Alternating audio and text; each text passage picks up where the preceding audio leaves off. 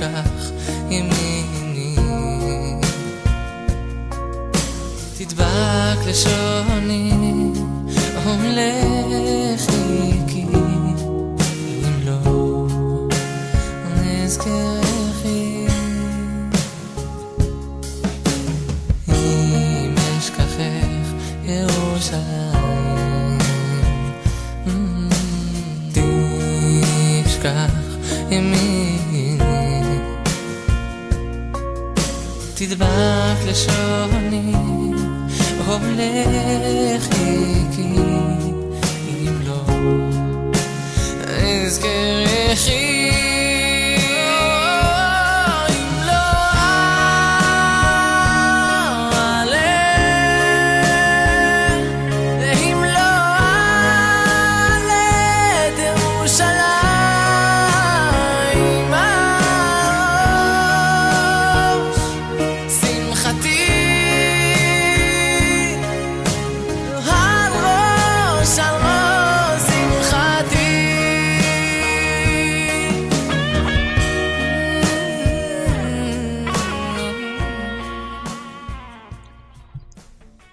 Φίλοι και φίλες, σας χαιρετώ.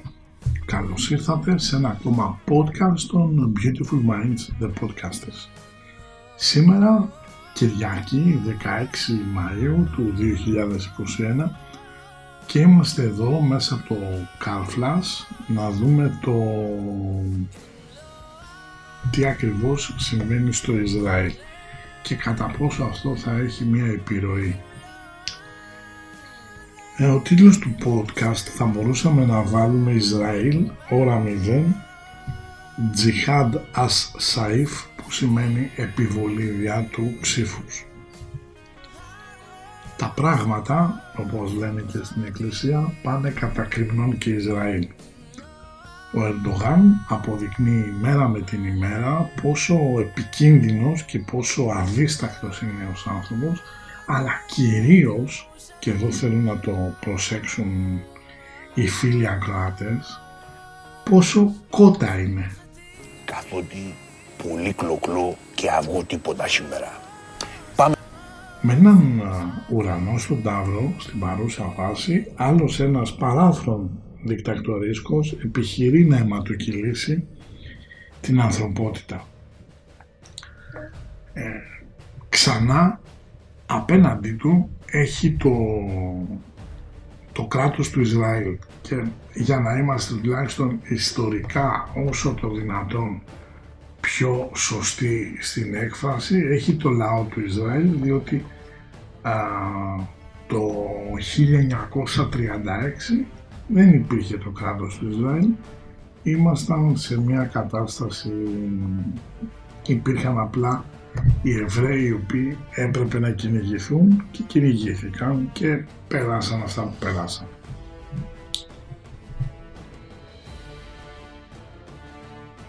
Σήμερα ίσως ε, στεναχωρήσω κάποιους και ίσως α, τους βγάλω από την ιδεολογική ζώνη άνεση στην οποία βρίσκονται διότι άσχετα αν κάποιος συμπαθεί ή όχι τους Εβραίους ή τους Ισραηλίτες στην προκειμένη περίπτωση ε, θα πρέπει να τοποθετηθούμε σωστά τόσο αστρολογικά όσο και ιστορικά ούτως ώστε ε, ε, να βρούμε την αλήθεια. Διότι φίλοι και φίλες με παροπίδες δεν μπορούμε να πάμε πουθενά. Να ξεκινήσουμε καταρχήν με, με έναν ενοιολογικό διαχωρισμό. Ο ενοιολογικός διαχωρισμός έχει ως εξής. Είναι άλλο πράγμα ο Εβραίος, άλλο πράγμα ο Ισραηλίτης. Ισραηλίτης είναι ο κάτοικος ή ο υπήκος του Ισραήλ που δεν είναι υποχρεωτικό να είναι ε,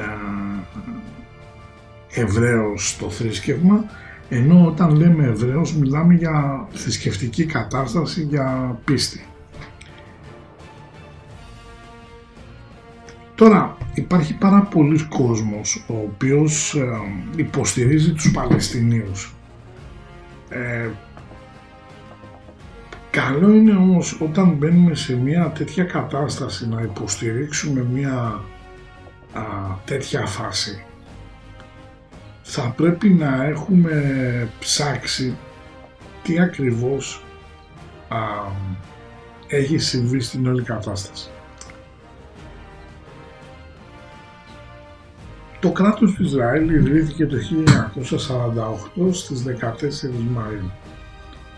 Άρα θα λέγαμε ότι είναι ένα σύγχρονο κράτος α, που μετράει μόλις κοντά στα 70 χρόνια ζωής.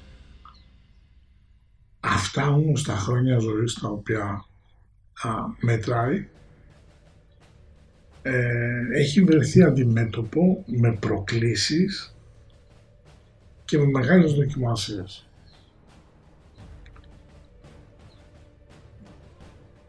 Η ιστορία μεταξύ του Ισραήλ και της Παλαιστίνης, η κόντρα αν θέλετε, είναι μια αντίστοιχη κατάσταση χωρίς ίχνος υπερβολής Ελλάδας και Σκοπίων. Πολλοί κόσμος που α, πιστεύει ε, στην Αγία Γραφή σου λέει ότι οι Εβραίοι ήρθαν πρώτοι.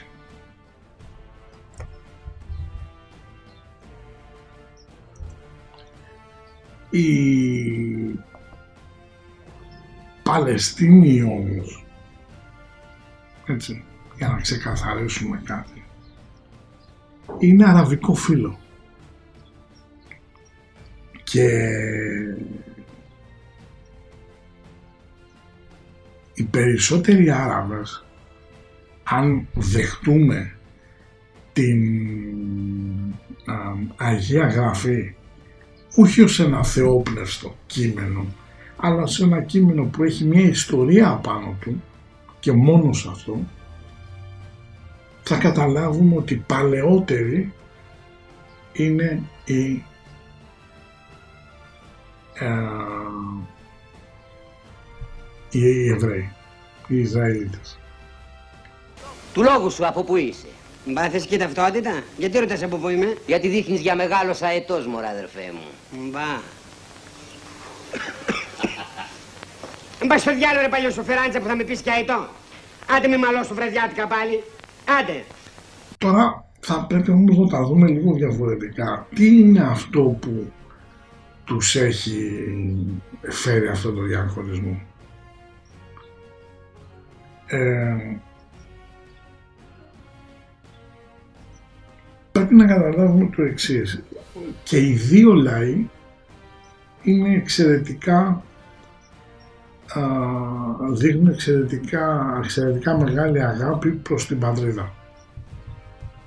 Και αυτό είναι κάτι που, του, που τιμά και τη μία πλευρά αλλά και την άλλη.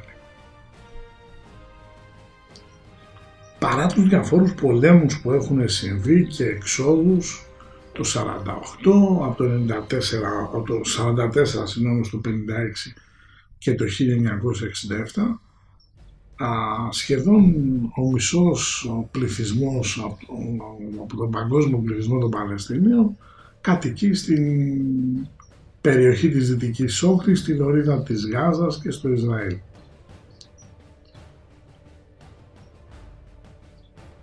Όλα αυτά είναι μέχρι εκεί καλά.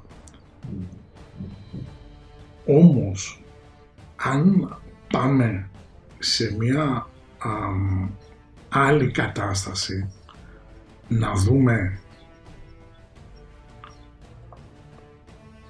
τι έχει γίνει με την ε, Παλαιστίνη. Ε, ίσως αναθεωρήσουμε κάποια πράγματα. Θα θέλεις να σου παιδί και να μην έχεις μάνα. Θα θέλεις να σου μοναχή και να σου πουτάνα. Θα θέλεις να σου κλαδόν και να μην έχεις πόδια. Θα θέλεις να έχεις μερσεντές και συνεχώς διόδια. Θα θέλεις να σου δηλώς να μην αποφασίζεις. Θα θέλεις να σου θεός εσύ να κανονίζεις. Ποιος ήθελε να γεννηθεί, ποιος θέλει να πεθάνει. Αφού το ήθελες πολύ γιατί δεν το έχεις κάνει;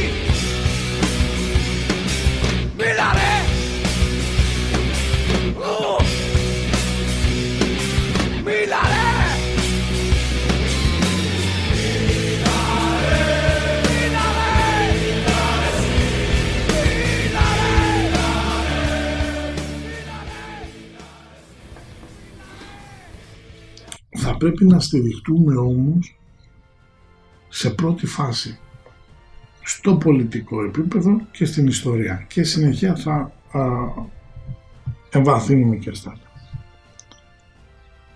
Θεωρούμε καταρχήν αυτονόητο ότι α, όλοι οι άνθρωποι δικαιούνται να έχουν την πατρίδα, την πατρίδα τους. Έτσι το ίδιο ισχύει και για τους ε, Ισραηλίτες, ασφαλώς όμως ισχύει και για τους Παλαιστινίους. Έχει όμως αναρωτηθεί κανείς ποια είναι η θέση της Χαμάς α, διαμέσου ιδιαίτερα του στρατιωτικού της σκέλους για το Ισραηλινό κράτος και κατ' επέκταση τους πολίτες του; Η απάντηση είναι πάρα πολύ απλή. Η πλήρης και η ανεφόρον εξαφάνιση του Ισραήλ. Λοιπόν, Ζόμπι, ε, θα έχεις πολύ κακό πρόβλημα με το μπουφάν τώρα, α; έχεις μπλέξει άσχημα. Α, η Παλαιστίνη έχει ουσιαστικά δύο βασικές έτσι, κόμματα πολιτικές. Η μία είναι η μετριοπαθής Φατάχ και η άλλη είναι η Χαμάς.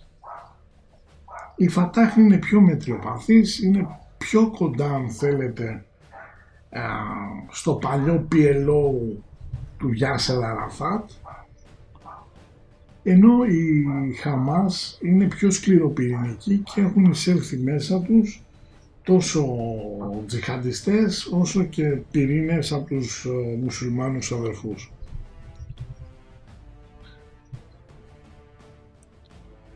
Ο Αχμούντ Αμπάς, ο πρόεδρος της Παλαιστινίου, των Παλαιστινίου, προσπάθησε να τα βρει μεταξύ Φατάχ και Χαμάς. Να υπάρχει μια, μια κοινή συνιστάμενη όμως ο Νετανιάχου του στέλνει ένα μήνυμα που ουσιαστικά του λέει ούτε με εμάς θα τα βρεις με τη Χαμάς έτσι γιατί δεν γίνεται και με το Το σίγουρο είναι ότι όταν ιδρύθηκε ο, το εβραϊκό κράτος το 48 κανένας από τον αραβικό κόσμο δεν είδε τη δημιουργία αυτού του κράτους με καλό μάτι. Και είναι άλλο πράγμα δεν σε συμπαθώ και άλλο πράγμα προσπαθώ να σε καθυποτάξω και προσπαθώ να σε εξαφανίσω από προσωπικής. Είναι δύο εντελώς διαφορετικές καταστάσεις ως προσέγγιση. Έχουμε απόφαση του 1947 των Οργανισμών Ηνωμένων Εθνών, ο οποίος προβλέπει την ίδρυση δύο κράτων ανάμεσα στην περιοχή του Ιορδάνη ποταμού και της Μεσόγειο, στη Μεσόγειο θάλασσα. Όμως, τότε είναι που έχουμε τα στρατεύματα έξι αραβικών κράτων που επιτίθεται εναντίον του υποσύσταση κράτους του Ισραήλ προκειμένου να τον εξαφανίσουν οριστικός και αμετακλείτως από το χάρτη. Εν συνεχεία το 1967 Συρία, Ιορδανία και Αίγυπτος κάνουν ένα ντου στον, περίμενο, στον περίφημο πόλεμο των έξι ημερών. Αλλά χάνουν ε, τον πόλεμο που οι ίδιες αυτές οι τρεις προαναφερθήσεις χώρες κήρυξαν οι οποίες είχαν την ε, μεγάλη βεβαιότητα από το σχεδόν ηγέτη του συνόλου του αραβικού του κόσμου, του Νάσερ, ότι θα πέταγε τους Εβραίους στη θάλασσα. Είναι μαλακά!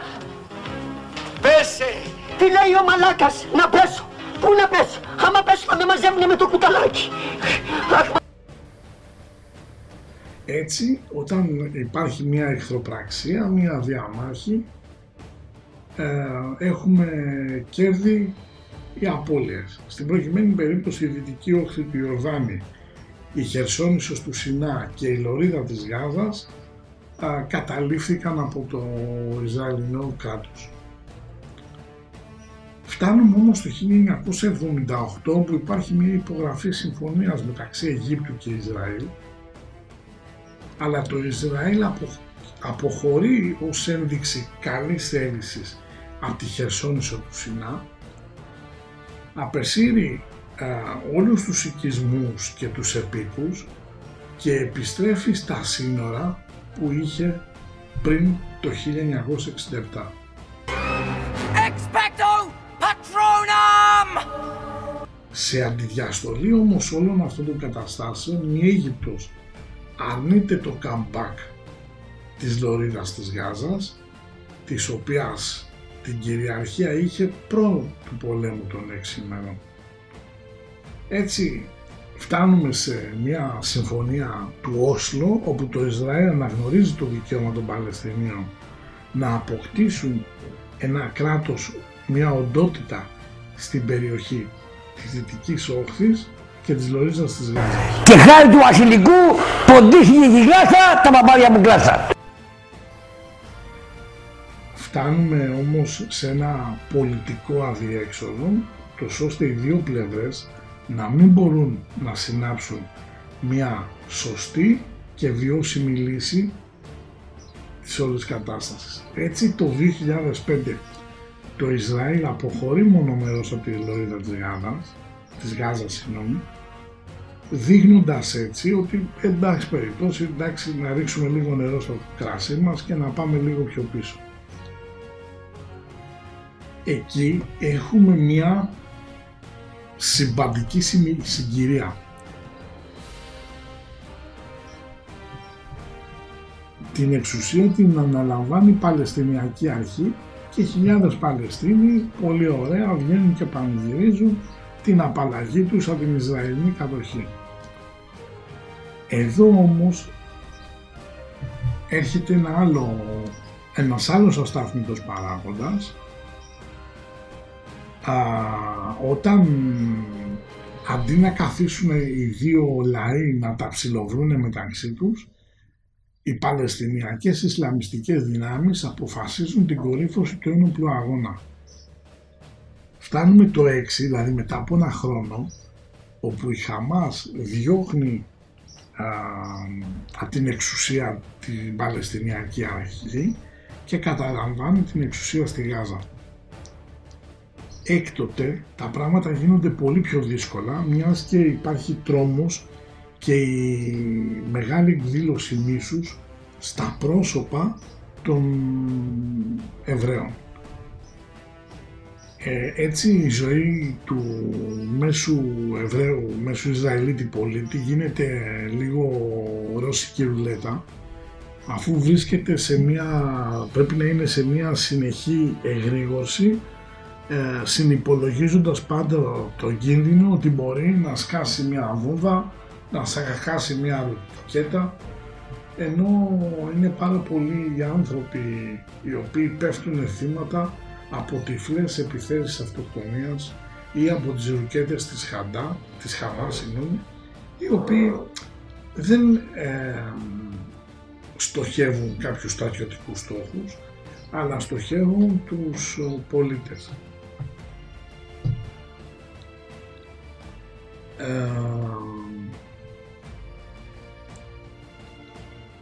Εν πάση περιπτώσει, τα πράγματα δείχνει ότι είναι αρκετά δύσκολα. Α, σε νοσοκομεία, σχολεία και σε διάφορα σπίτια αντί να τα σχολεία και τα, τα κτίρια των σχολείων και των νοσοκομείων να ικανοποιήσουν και να εκτελέσουν τις ε, εντολές που έχουν και το καθήκον να παρέχουν δηλαδή μόρφωση και υγεία στους κατοίκους της Παλαιστίνης μετατρέπονται σε εργοστάσια παραγωγής ρουκετών και πυράβλων και ούτω καθεξής. Ε, θα πρέπει να καταλάβουμε όμως ότι όπου υπάρχει μια δράση αναπτύσσεται μια ίση και αντίθετη αντίδραση. Και από την άλλη θα πρέπει να λάβουμε υπόψη μας ότι η Χαμάς θεωρεί ότι θέλει να δώσει έναν ένοπλο αγώνα γιατί θεωρεί τους Εβραίους, ξέρω εγώ, φωνιάδες των λαών και οτιδήποτε άλλο. Αυτό είναι μια ιδεολογική αντιπαράθεση, αλλά δεν μπορείς μέσα στα πλαίσια μιας ιδεολογικής αντιπαράθεσης να μου βάζεις ως ασπίδα προστασίας τον άμαχο πληθυσμό. Γιατί εκεί και ο άλλος θα σκεφτεί αφού δεν σκέφτεσαι εσύ τους δικούς σου ανθρώπους θα τους σκεφτώ εγώ. Και έχει και δίκιο γιατί και από την Ισραηλινή πλευρά άμα δούμε τα πράγματα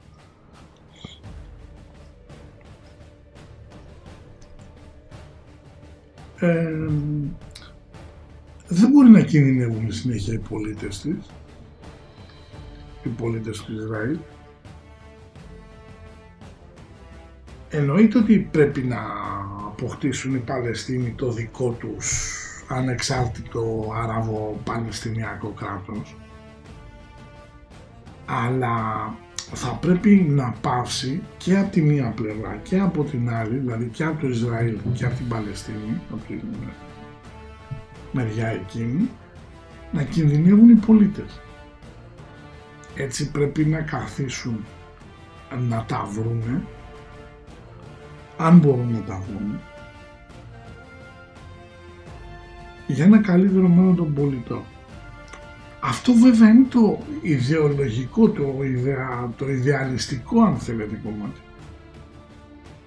Διότι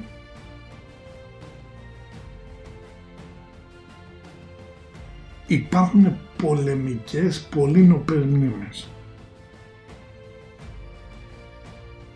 Δεν ήταν το 1972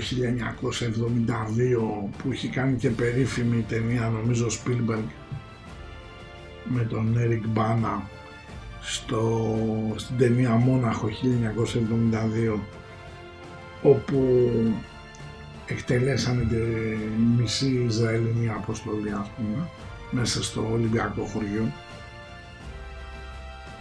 Αν λάβουμε λοιπόν υπόψη μας για να έρθουμε τώρα και λίγο στα δικά μας ως προς την προσέγγιση αν φτάσουμε λοιπόν στο 1967 5 Ιουνίου του 1967 που ξεκινάει ο πόλεμος των 6 ημερών. Εμείς αντίστοιχα 21 Απριλίου 1967 είχαμε δικτακτορία εδώ, είχαμε μηδενική κρυουζές. Πλήρης τάξη και ασφάλεια επικρατεί καθάπασαν την επικράτεια. Ούτε κουνούπι κατά την λαϊκή έκφραση δεν έχει κινηθεί. Γι' αυτό και έχουμε αυτή την δύναμη σήμερα να είμαστε τελείως ελεύθεροι, να μην χρειάζεται η επέμβαση του δελός οργάνους και τα άτομα τα οποία χθες ήταν αναρχικά και υπήρχε περίπτωση υπό την κατεύθυνση του Ιουδήποτε οχλοκράτου να κατέβουν στο πεζοδρόμιο και να χτυπηθούν με τα αρχά ασφαλείας του κράτους, σήμερα είναι παραγίες. Μυστικό αρκούδι δεν χορεύει και άνθρωπος ο οποίος δεν έχει λύσει τα προβλήματα της, του βιοπορισμού του είναι ανήσυχος και η ανησυχία εμάς δεν μας χρειάζεται αυτή την περίοδο. Διότι και καθύπνων ο ασθενής, ναρκωμένος κατά την διάρκεια της εγχειρήσεως, δένεται ώστε να μην κάνει ούτε τα ανακλαστικά αντιδράσεις τα οποία κάνει το συμπαθητικό. Βλέπουμε ότι στο ετήσιο του 2021 έχουμε πάλι μηδενική κρυούζες. Αυτό τι δείχνει; Αυτό στην πραγματικότητα δείχνει ότι σε κάθε περίπτωση πρέπει να εξετάσουμε ποια μεσογειαστήματα υπάρχουν εκεί πέρα τα οποία ενεργοποιούν ε, το χάρτη του ε, κράτους του Ισραήλ. Βλέποντας λοιπόν το χάρτη του Ισραήλ, βλέπουμε ότι εκεί έχει οροσκόπο Άρη και οροσκόπο Βουλκάνος.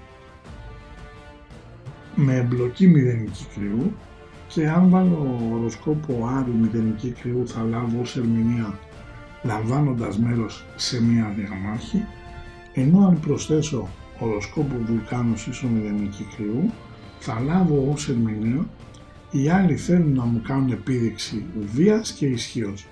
Επαφές με άτομα που έχουν όσο μέσο εξαναγκασμού τη βία και τέλος ερχόμαστε στην εξίσωση να βάλουμε και την προσθήκη του Ζεύς από, από διέλευση. Είπαμε μηδενική κρυού Ζεύς δείχνει προετοιμασία για μια πολεμική αναμέτρηση και πόλεμο πολλές φορές ο οροσκόπος Άρης ίσον Ζεύς ε, μιλάει για τραυματισμή από πυροβόλο όπλο ζώντας σε μια πιεστική κατάσταση ενώ ο οροσκόπος Βουλκάνος ίσον Ζεύς λέει κατεύθυνση της δύναμης σε ένα στόχο, στόχευση, τα πράγματα δείχνει λοιπόν φίλε και φίλες ότι δεν είναι όπως φαίνεται. Αυτά που βλέπω, σας λέω τώρα αυτή τη στιγμή στο podcast θα τα δείτε Δευτέρα απόγευμα περίπου στο κανάλι μου Uranium Astrology TV στο YouTube για να μπορείτε να τα δείτε και με το οπτικό μέρος και να καταλάβετε τι ακριβώς παίζει. Πάμε τώρα λίγο παρακάτω.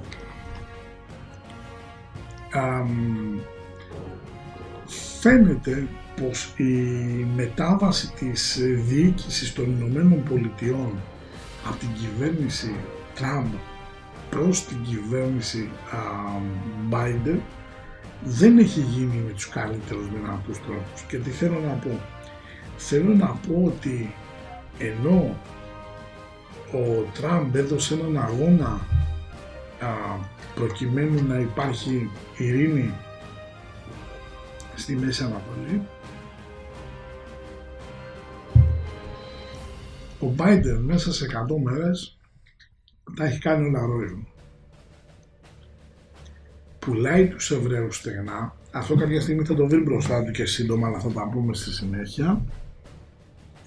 Και μέσα σε ελάχιστους μήνες, έχοντας ένα πολύ περίεργο οικονομικό μοντέλο προσέγγισης, η βενζίνη μεσοσταθμικά στις Ηνωμένες Πολιτείες ανεβαίνει 22,5% ενώ η τιμή του καλαμποκιού ξεπερνά α, στην μετά α, Τραμπ εποχή μία άνοδο της τάξης του 44%. Τι ακριβώς σημαίνει αυτό; Αυτό σημαίνει ότι αν κάποιος επιχειρήσει και κοιτάξει τις ισοτιμίες στα Forex, στα ταμπλό ε, δεν θα δει μεγάλες διαφορές. Εάν όμως ζει στην Αμερική και είναι ένας άνθρωπος της μεσαίας τάξης και κάτω, θα, πάρει, θα παρατηρήσει στο πορτοφόλι του τεράστια διαφορά. Η διαφορά είναι ότι αν λάβουμε υπόψη μας ότι ας πούμε ε, ένας έβαζε με 20 δολάρια ξέρω εγώ ε, τρία γαλόνια α, βενζίνη, ένα γαλόνι είναι περίπου 4 λίτρα. Ε, ξαφνικά με την άνοδο του 22,5% θα βάζει 2,2 γαλόνια. όχι, ε, περίπου, ναι. Θα βάζει 22,5% λιγότερο τέτοιο. Δηλαδή, αν βγάζει 3 γαλόνια μετά 20 δολάρια ξαφνικά θα βάζει περίπου στα 2,3 γάλων. Εάν πάει στο σούπερ μάρκετ και έπρεπε να πάρει το 1 κιλό α, αλεύρι καλαμποκιού α, ένα δολάριο ας πούμε τώρα για να πάρει την ίδια ποσότητα θα έπρεπε να πληρώσει γύρω στο 1,44 δολάρια. Αυτό σημαίνει ότι τα πράγματα στην Αμερική πάνε από το κακό στο χειρότερο και η Αμερική είναι αντιμέτωπη με το χάσμα του πληθωρισμού. Όμως να εξηγήσουμε τι εννοούμε πληθωρισμό. Σε καμία περίπτωση η Αμερική δεν θα βρεθεί με ένα πληθωριστικό μοντέλο της Γερμανίας του 1923-24 ή με το μοντέλο της Γουατεμάλας ή με το μοντέλο αν θέλετε στις πιο σύγχρονες εποχές και πιο κοντά σε εμάς ε, της Τουρκίας των Γεμαλιστών της δεκαετίας του 80 και του 90 όπου ο πληθωρισμός άγγιζε, άγγιζε σε πολλές φορές το 150 με 180%. Όμως το θέμα είναι αυτό το πληθωρισμό, αυτός ο πληθωρισμός μπορεί να αντιμετωπιστεί. Α,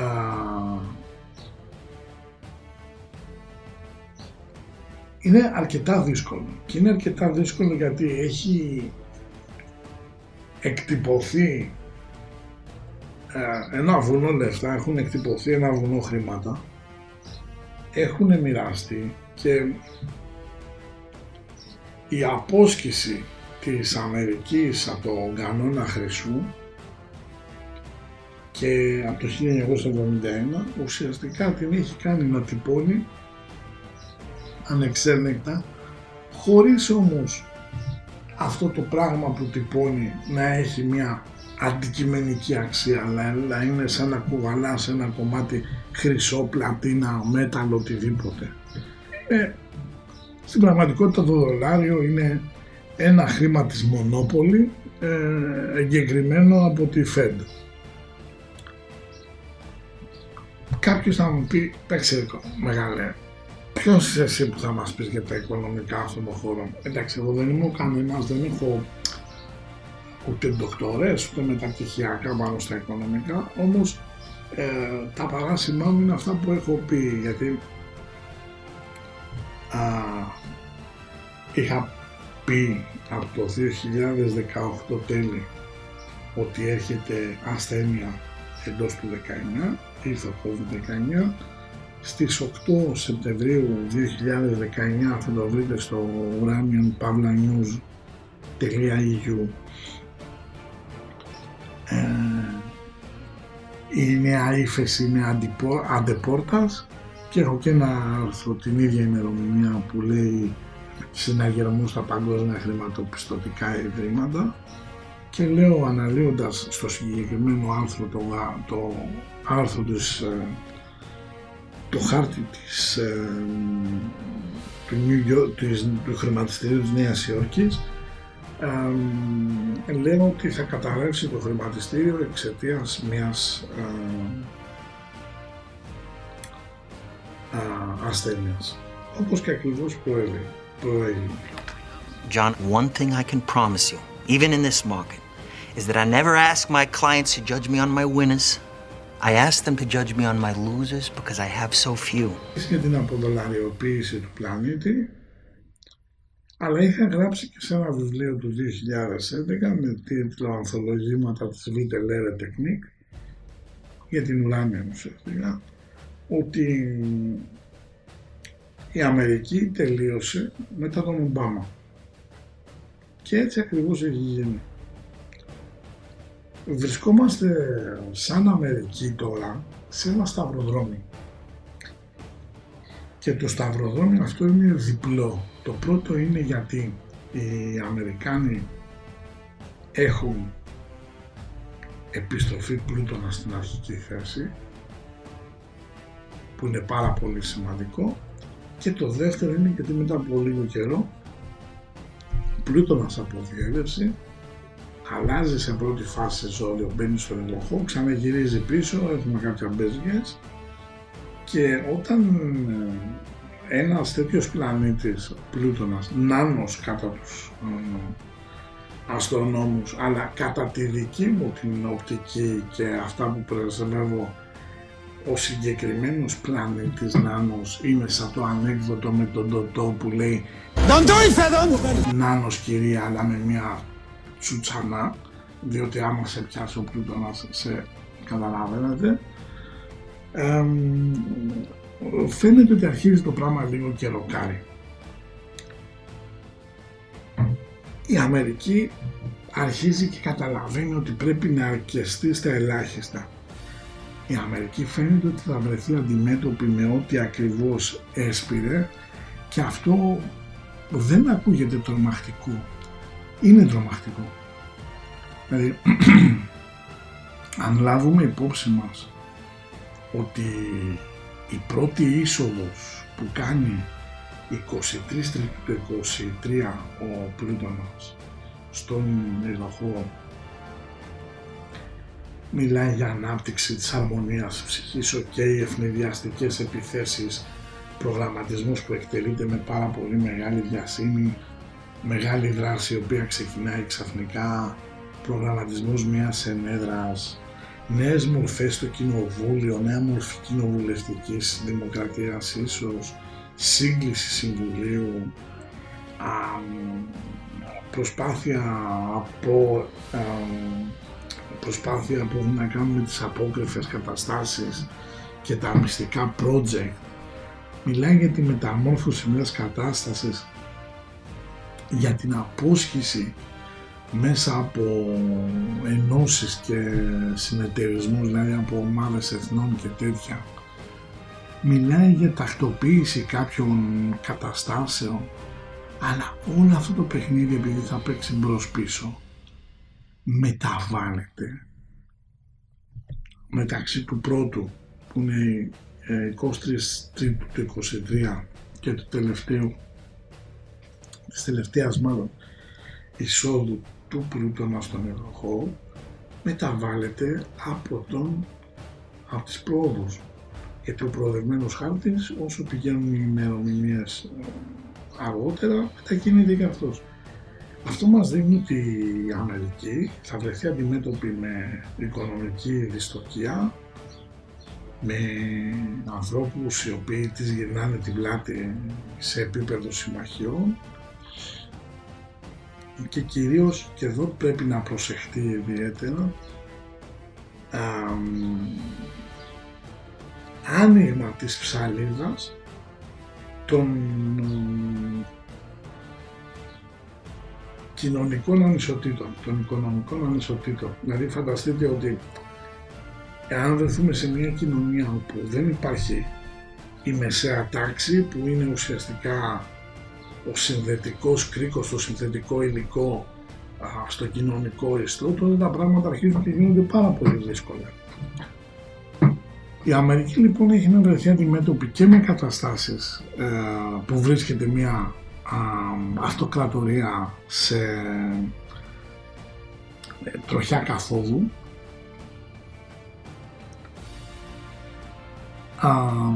δεν μπορεί να βρίσκεται παντού γιατί δεν, το χρήμα της αρχίζει λίγο και έχει ένα θέμα σε σχέση με το δολάριο που από το 40 και μετά έγινε το βασικό παγκόσμιο από θεματικό νόμισμα.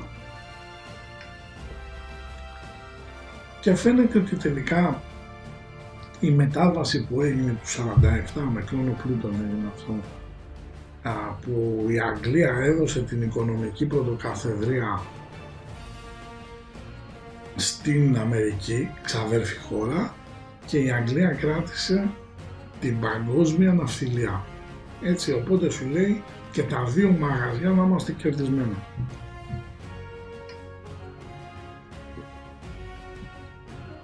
Νομίζω ότι η Αμερική μπαίνει σε μια κατάσταση μεγάλης αλλαγής και η μεγάλη αυτή αλλαγή έχει α, παγκόσμιες διαστάσεις.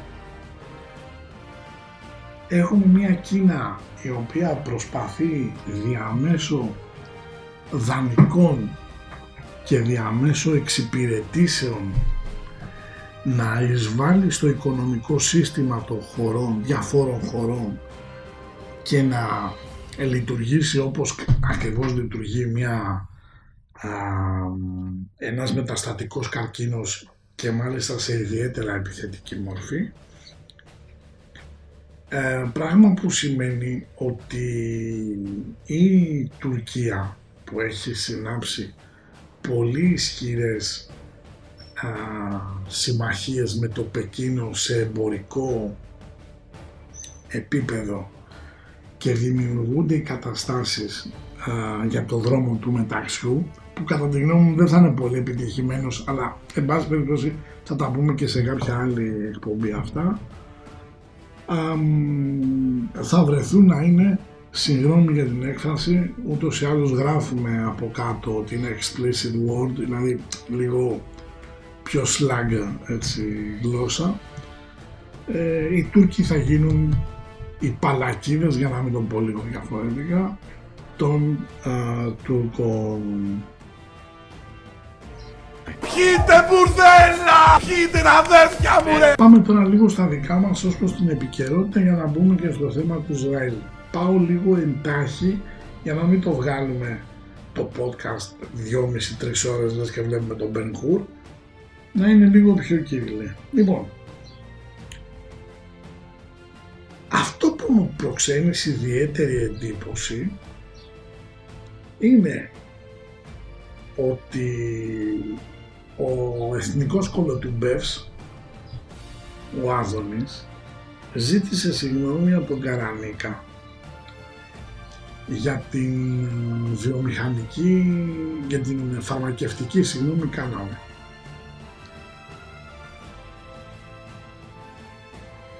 Όλη η ρητορία της Νέας Δημοκρατίας στήθηκε στις πρέσπες, η προεκλογική ρητορία, που τελικά την κάνανε γαργάρα τη δουλειά και στη φαρμακευτική, και στη φαρμακευτική κάναβη όπου και αυτοί τελικά την αποδεχτήκαν.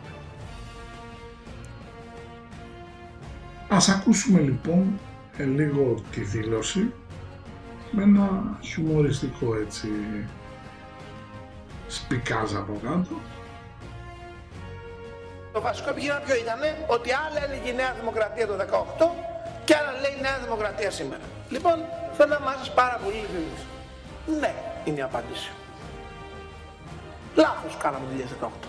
Δεν καταλαβαίνω γιατί πρέπει να χάνουμε χρόνο για να υπερασπιζόμαστε κάτι που αναγνωρίζουμε ότι είναι λανθασμένο. Δεν αναφερθήκατε εσείς, θα αναφερθώ εγώ. Πρέπει να αναγνωρίσουμε στη συζήτηση και τη θετική συμβολή του κυρίου Καρανίκα. Μπορεί να είναι ένα πρόσωπο με το οποίο έχουμε προφανώς σοβαρές πολιτικές διαφορές και έχουμε δημόσια συγκρουστεί ιδιαίτερα πολύ, όμως για την περίπτωση της φαρμακευτικής κάναβης, για την προσπάθεια να νομοθετηθεί και να ανοίξουν οι δρόμοι στην ελληνική αγορά, εγώ θέλω να πω πολύ ειλικρινής. Η παρουσία του κυρίου Νίκου Καρανίκα ήταν θετική και το γεγονός ότι πολέμησε γι' αυτό και πολεμάει αν θέλετε ακόμα και σήμερα τον τιμά. Δεν είναι κάτι από το οποίο η πατρίδα έχει να κερδίσει. Και χρήματα και το κυριότερο ανακούφιση στον πόνο ασθενών.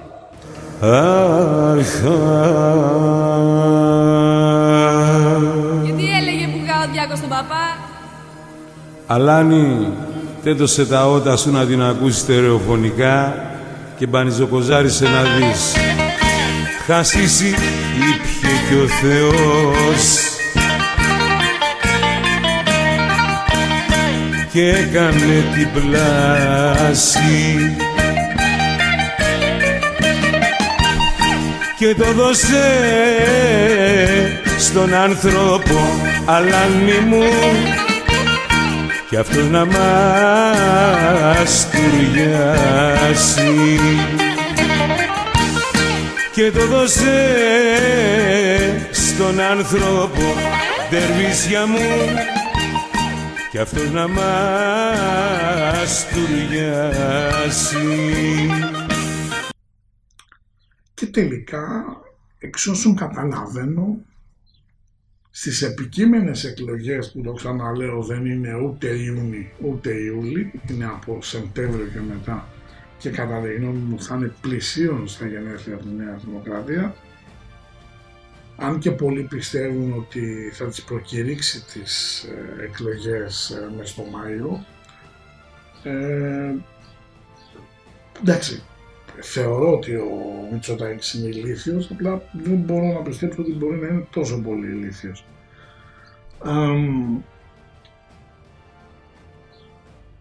Πάμε τώρα στο θέμα της Μακεδονίας μας. Η κυβέρνηση ΣΥΡΙΖΑ έδωσε τη Μακεδονία, δεν το αρνούνται οι ίδιοι, με τις ψήφους των ΑΝΕΛ. Έτσι. Από την άλλη, για να είμαστε καλ- καλά με τη συνείδησή μας και να ακούτε πράγματα τα οποία έχουν λογική βάση και είναι σωστά αυτά που θα σας πω, ο Καμένος που δεν μου είναι και συμπαθής για διάφορους λόγους, είναι ξεκάθαρο ότι δεν μπορούσε να κάνει τίποτα διότι όταν ξεκίνησε τη συνεργασία με το Ισραήλ η Ελλάδα, διότι δεν την ξεκίνησε η Νέα Δημοκρατία, έγινε επικαμένο, δεν είναι ούτε καν έργο ΣΥΡΙΖΑ. Σε αυτό μπορούμε να του δώσουμε πάρα πολλά α, παράσημα που του αρέσουν κιόλα και παλαμάκια, γιατί ήταν μια εξαιρετική δουλειά. Οι Εβραίοι του κάνανε δώρο κάποια βαλιτσάκια που μπορούν να ηχογραφήσουν αρκετές ε, συνομιλίες και μάλιστα που δεν τις παίρνεις και χαμπάρι τους έγινε. Τα βαλιτσάκια λοιπόν κάποια στιγμή αρχίζαν και σφυρίζανε και του λέγανε ότι πάνω μου δεν μπορείς να κάνεις κάτι, τον έχεις πιει διότι όλη η κοινοβουλευτική ομάδα είναι πιασμένη. Δηλαδή αν ο Ιησούς είχε έναν Ιούδα στους α, α, 12 Αποστόλους, στους 9 βουλευτές ο, ο Πάνος Καμένος Σουσανέλ είχε 7 Ιούδες. Άρα προφανώς το σκάουτινγκ που είχε κάνει δεν ήταν καλό. Τι γράφει, βοήθεια γειτόνι, τρύπα μου δεν γλιτώνει, έπρεπε να της πει ο κύριος. Οπότε του λέει αν πας να τους ρίξεις θα φας τα μούτρα σου, θα σου φύγουν και θα πάνε στην κοινοβουλευτική ομάδα του ΣΥΡΙΖΑ όπως και παίχτηκε. Θα πρέπει όμως να ξέρετε ότι όσοι άνθρωποι μπαίνουν στη Βουλή, έτσι, όσοι άνθρωποι έχουν πάθει, πάθη με ήττα, έτσι, όχι έχω πάθει που λέμε, έχουν πάθει. Άλλος χρωστάει στις τράπεζες υπέροχα ποσά, άλλος του υπηρεσίες των κρατών, διαφόρων κρατών, τον έχουν καταγεγραμμένο ότι είναι λίγο αλλεργικός στη μύτη, άλλος ότι του αρέσουν οι μικρές πεταλουδίτσες, άλλος ότι είναι λίγο πιστόβουλος, εν πάση περιπτώσει. Και το βλέπω στη λεωφόρο. Τι αδερφούλα αυτή. Βέβαια την άσπρη καλτσούλα. Η μπρε ποδιά του έλειπε να το γράψουν στο πρώτο θηρίο Αθήνας. Έτσι και βρεθεί στο δρόμο του Μάικ Τζάξον που έχει αδυναμία στα κολαράκια πέθανε ο Πορτογάλος. Τους κρατάνε κάποιες κασέτες, κάποιες έτσι, κάποια DVD έτσι, για μια δύσκολη στιγμή βρε άνθρωποι. Οπότε αυτοί οι άνθρωποι, εάν ξυπνήσουν ένα πρωί και πούνε έχω πρόβλημα εθνικής συνείδησης, τότε θα του πούνε ρε κοίταξε να δεις, έχουμε αυτά και η συνείδηση παρακάμπτεται. Θα μου πείτε όλοι είναι έτσι, θα σας πω όχι. Υπάρχουν και άνθρωποι οι οποίοι βρέθηκαν κατά σύμπτωση θέλετε, εκλογικό ατύχημα λέγεται αυτό, αμέσα, άλλοι είδαν τι παίζει και την έκαναν με ελαφρά πηγηματάκια, άλλοι συντάχθηκαν με το σωρό και σου λέει δεν χρειάζεται να α, με βγάλουν στα μανταλάκια γιατί δεν έχουν κάτι, απλά συντάσσομαι με το σύνολο αφού τρώνε οι άλλοι, μαλάκα είμαι να μην φάω και εγώ. Τρώνε και αυτοί. Υπάρχουν άλλοι που παρετήθηκαν και υπάρχουν και διάφοροι άλλοι που τους κρεμάσαν στα μανταλάκια, τους βάλανε στην μπουζού, γενικά έτσι το σύστημα δουλεύει. Τώρα, το να πιστεύει κάποιος στην ανεξαρτησία της δικαιοσύνης, ε, αν το κάποιος το πιστεύει, να στείλει και ένα γράμμα στον Άγιο Βασίλη να του φέρει ένα Τέσλα τα Χριστούγεννα.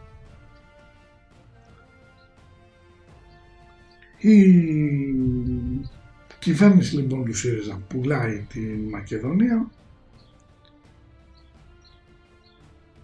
Η Νέα Δημοκρατία εκεί αρχίζει τα συλλαλητήρια, μάλλον αρχίσαν οι άλλοι τα συλλαλητήρια και συμμετείχαν έτσι οι βουλευτές, πήγαινε ο Παναγιωτόπουλος, πήγαινε ο Θάνος ο Πλεύρης, πήγαινε ο Βορύδης, πήγαινε και ο Μακεδονομάχος ο, ο Άδωνης, ο σημειοφόρος της Λακίας, με αυτά τα τσιτάτα δεν θα υποχωρήσουμε, η Μακεδονία είναι ελληνική, ανδρός επιφανός πασαγή τάφος και γενικά όλα αυτά τα αρχαιοελληνικά τα πάρα πολύ όμορφα τα οποία είναι εξαιρετικά αρκεί να τα πιστεύεις και αρκεί να μπορείς να τα υποστηρίξεις. Έτσι λοιπόν Μετά το σοου για να μαζέψουμε ψήφους, βγαίνουν όλοι στη Βουλή, ο γέγονε γέγονε. Η συμφωνία δεν ήταν τόσο προδοτική, βγαίνει ο Άδωνης που εντάξει, αν ξαναγυρνούσε α, ο, αν ξαναγυρνούσαν στη Γερμανία το α, η πτώση The Runtergang που δείχνει την, τα τελευταία α, τις τελευταίες μέρες του Χίτλερ στο καταφύγιό του το ρόλο του Γκέμπελ θα τον έπαιζε άνετα, δηλαδή θα πήγαινε για Όσκαρ μόνος του ο Άδωνης. Ε, ο άνθρωπος λοιπόν αυτός είπε, βγήκε και μια φωτογραφία με τον, με τον Ζάεφ, ο Ζάεφ πήγε στον Τζίπρα συγκοινωνούν τα δοχεία, μιλήσανε στα αγγλικά τώρα τι στο διάλογο συνεννοηθήκαμε, ούτε και εγώ μπορώ να καταλάβω, αλλά εν πάση περιπτώσει το ζουμί το οποίο προκύπτει είναι ότι ο Ζάεφ είπε ότι μου υποσχέθηκε ο Μητσοτάκης ότι θα υπογράψει το μνημόνιο πρωτόκολλο της Συμφωνίας των Πρεσπών και θα περάσουν όλες οι εφαρμοστικές διατάξεις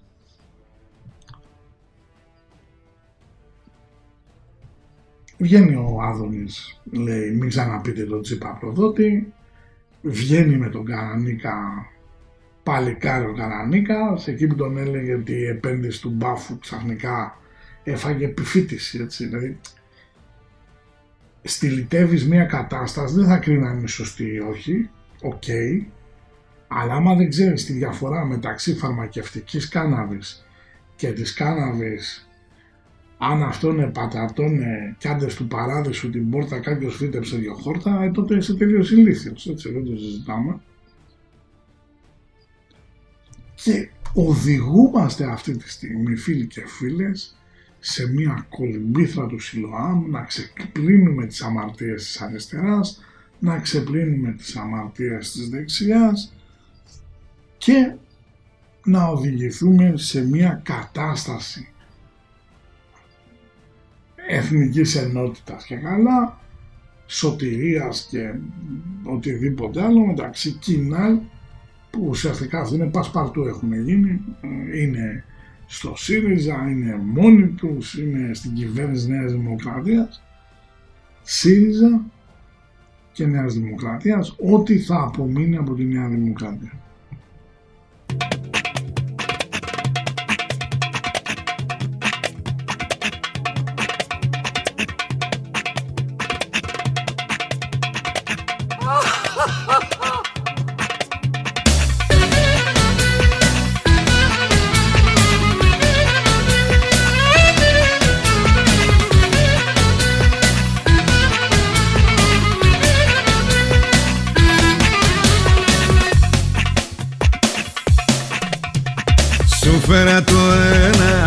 Σου δείξα το άλλο Μα δεν θες κανένα, λες είναι μεγάλο Το να σου μυρίζει, ταλό σου βρωμάει Μήπως σε ζαλίζει, μήπως δεν σου πάει.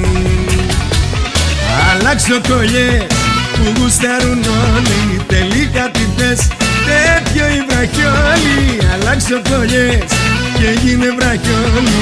Αλλάξω κολλιές που θέλουνε πολλές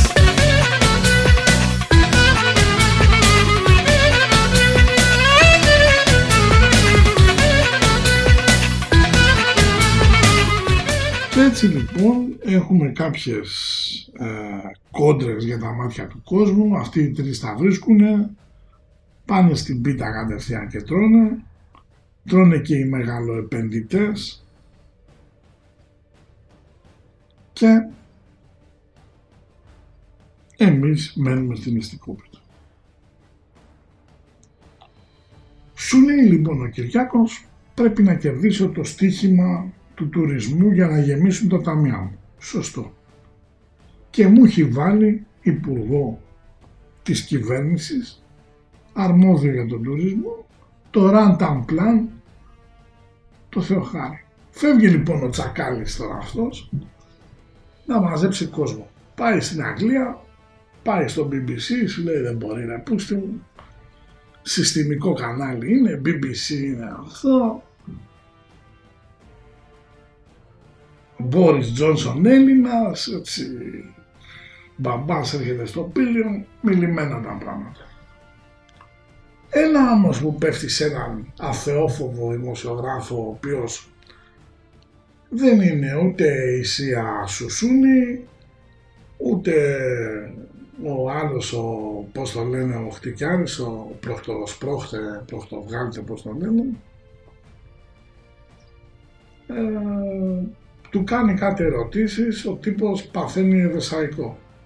Ναι, εμείς γιατί κοίταξε στην αρχή ούτε, ούτε και κοιτάξτε αυτοί δεν ήθελαν να ακούς για να κάνει γίνει αυτό το, το παιχνίδι. Αλλά ύστερα μόλις μόλις όπως είπαμε με ότι αυτό εμείς δεν, δεν καν θέλαμε, αυτοί είπαν όχι, λέει θέλουμε να γίνει. Ε, και εμείς μετά είπαμε όχι, λέμε, λέμε δεν δε θα γίνει, θα κάνει γίνει αυτό πάλι νέος γιατί για να οριστεί για να, για να αυτό ξαναγίνει. Και δεν είναι αυτό και είναι fake news και χαχαχά, μα του λέει κλείσατε με τόσα κρούσματα, ανοίγετε με τόσα κρούσματα, είναι κόντρα στη λογική, άρα βάζετε την οικονομία πάνω από την ασφάλεια των πολιτών. Ε, δεν, δεν μπορείς στροφάρει και το παιδί να πεις ότι έτσι, του πέσε και αδίδακτο κείμενο και τον ήπια. λοιπόν, εμείς τώρα ανοίξαμε και σας περιμένουμε ε, ένας τουρισμός που εντάξει δεν θα έχει πιστεύω τα πέρσινα τα χάλια αλλά δεν θα είναι και σε πολύ καλή κατάσταση. Ε, με διαγνωστικά εργαλεία κουκουρούκου αφού τα self test, rapid test είναι για μπάτσες ανεπαρκείς ειδικούς που άμα τους πετάξεις ένα μίξερ και τους τύψεις όλη αυτή η επιστροφή των, λοιμοξιο, η επιστροφή των λοιμοξιολόγων δεν κάνουν ούτε μια δημοσίευση του Ιωαννίδη, του Στάνφορντ, διότι αν δείτε πόσες αναφορές υπάρχουν στο όνομά του στην παγκόσμια βιβλιογραφία και πόσες υπάρχουν σε όλοι μαζί, μόνος του τους δείχνει πέντε φορές απάνω σε δημοσίευσεις. Οπότε πάβουμε να μιλάμε, είναι ε, πώς έλεγε και ο, Σιμγκή και ο συγχωρεμένος ο Αλέφαντος, ξέρω εγώ, Μαγιορκίνης και έσκεσε Μαγιορκίνης. Δεν υπάρχει.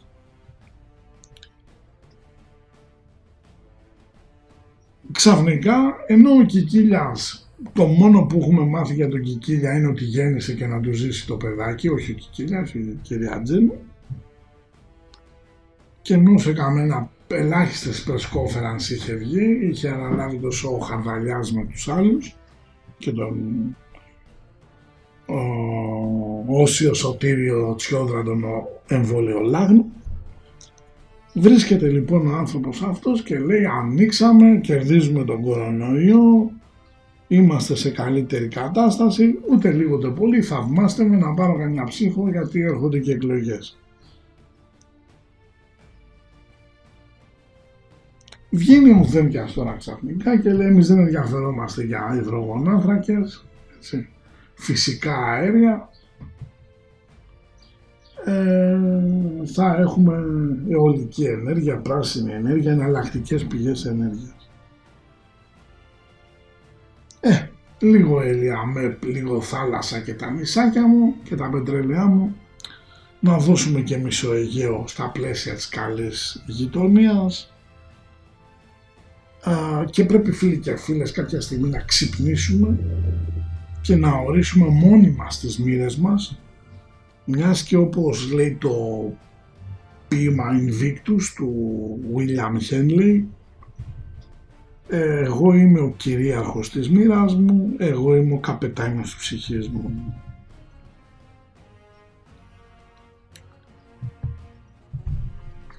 Πάμε τώρα λίγο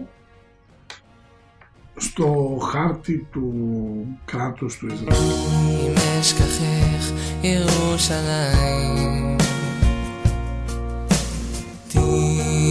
תשכח ימיני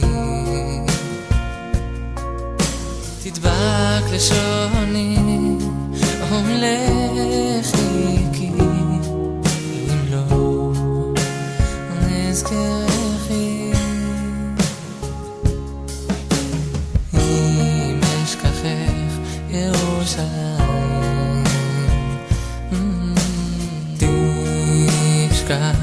ימיני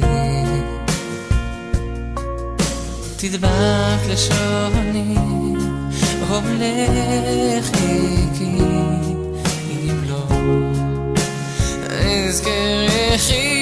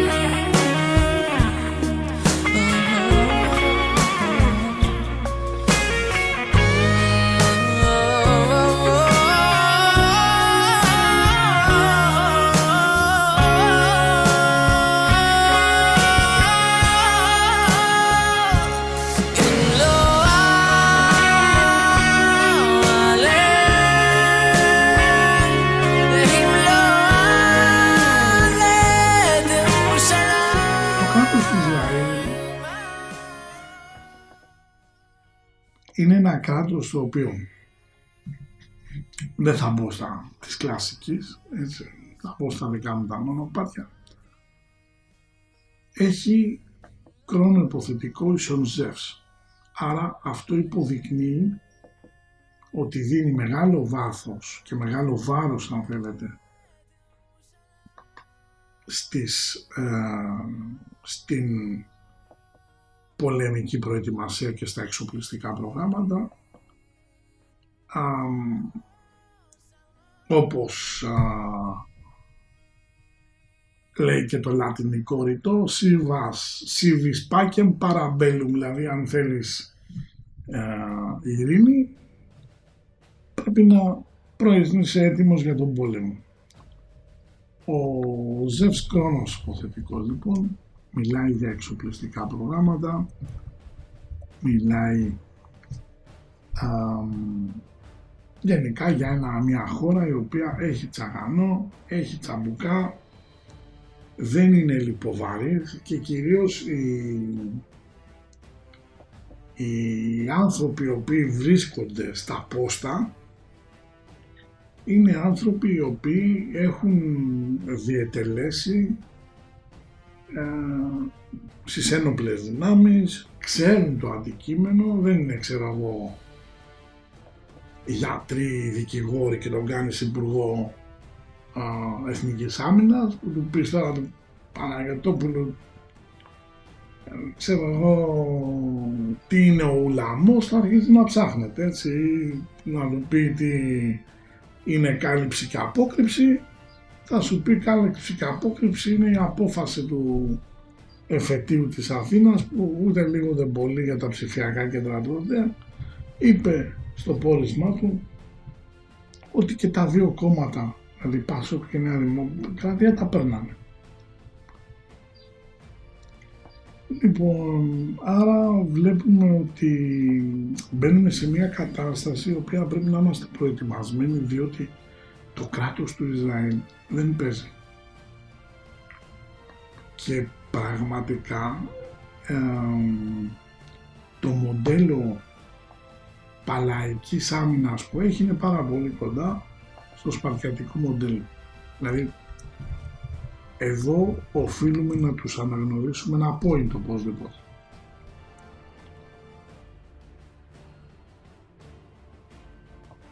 Τώρα, από εκεί και πέρα, πάνω σε αυτό το πράγμα φαίνεται ότι έχουμε μεσουράνημα ερμή ίσον ζεύς. Αυτό μας δίνει ένα άτομο που ασκείται προκειμένου να έχει τα επιθυμητά αποτελέσματα το σώμα υπό τον πλήρη έλεγχο του νου και της θέλησης και αν βάλω και χρόνο επιθετικό θα μου δώσει ένα άτομο αυτάρισκο κάνοντας παρατηρήσεις σε θέματα ισχύως, έτσι. Πάρα πολύ ωραία.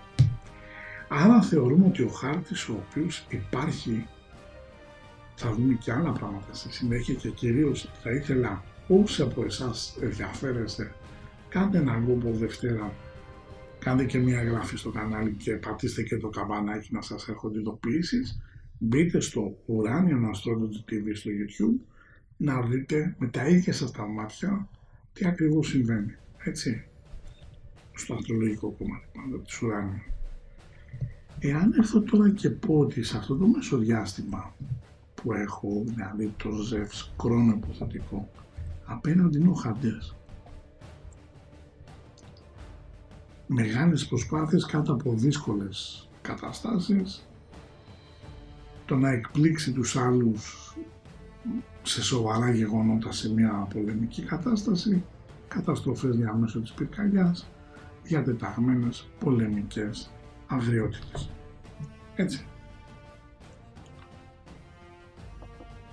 Όμως, επειδή ο Ποσειδώνας από πρώον είναι πάνω στο Γιούπιτο και είναι πάνω στο βόρειο δεσμοχάντες και ο Ποσειδώνας ξέρουμε πολύ καλά ότι είναι πλανήτης που σχετίζεται με την ψευδέστηση και την утοπία και την απάτη, αν δω την ευθεία που Ποσειδώνα Κιούπιντο, θα λάβω ως ερμηνεία μυστικές σέκτες οργανώσεις, κοινωνίες, καρτέλ πετρελαίου, συνεταιρισμοί με εξαπάτηση, ε, διαδικασία λύσης μιας συνεργασίας έτσι. Και αν τώρα αρχίζει τα πράγματα και πολύ μπλέκονται και πω ότι έχω βόρειο δεσμό χαντές ίσον Ποσειδώνας κίνδυνος ζημιά από νερό ενώ α, θα πρέπει να λάβουμε πολύ σοβαρά υπόψη ότι έχουμε και μηδενική κρύου ερμή ίσον Ποσειδώνα και μας δείχνει αυτή τη στιγμή συζητήσεις οι οποίες μπερδεύουν περισσότερο παρά διαφωτίζουν. Θεωρίες συνωμοσίας και ίδρυκας, τα λόγια του αέρα, απόπειρα απόκρυψης της αλήθειας. Έτσι. Φανταστείτε ότι ο Ποσειδώνας προχτές, πώς λειτουργήσε, γιατί είναι από πρόοδο ούτως ή άλλως, με πολύ κοντινή απόσταση,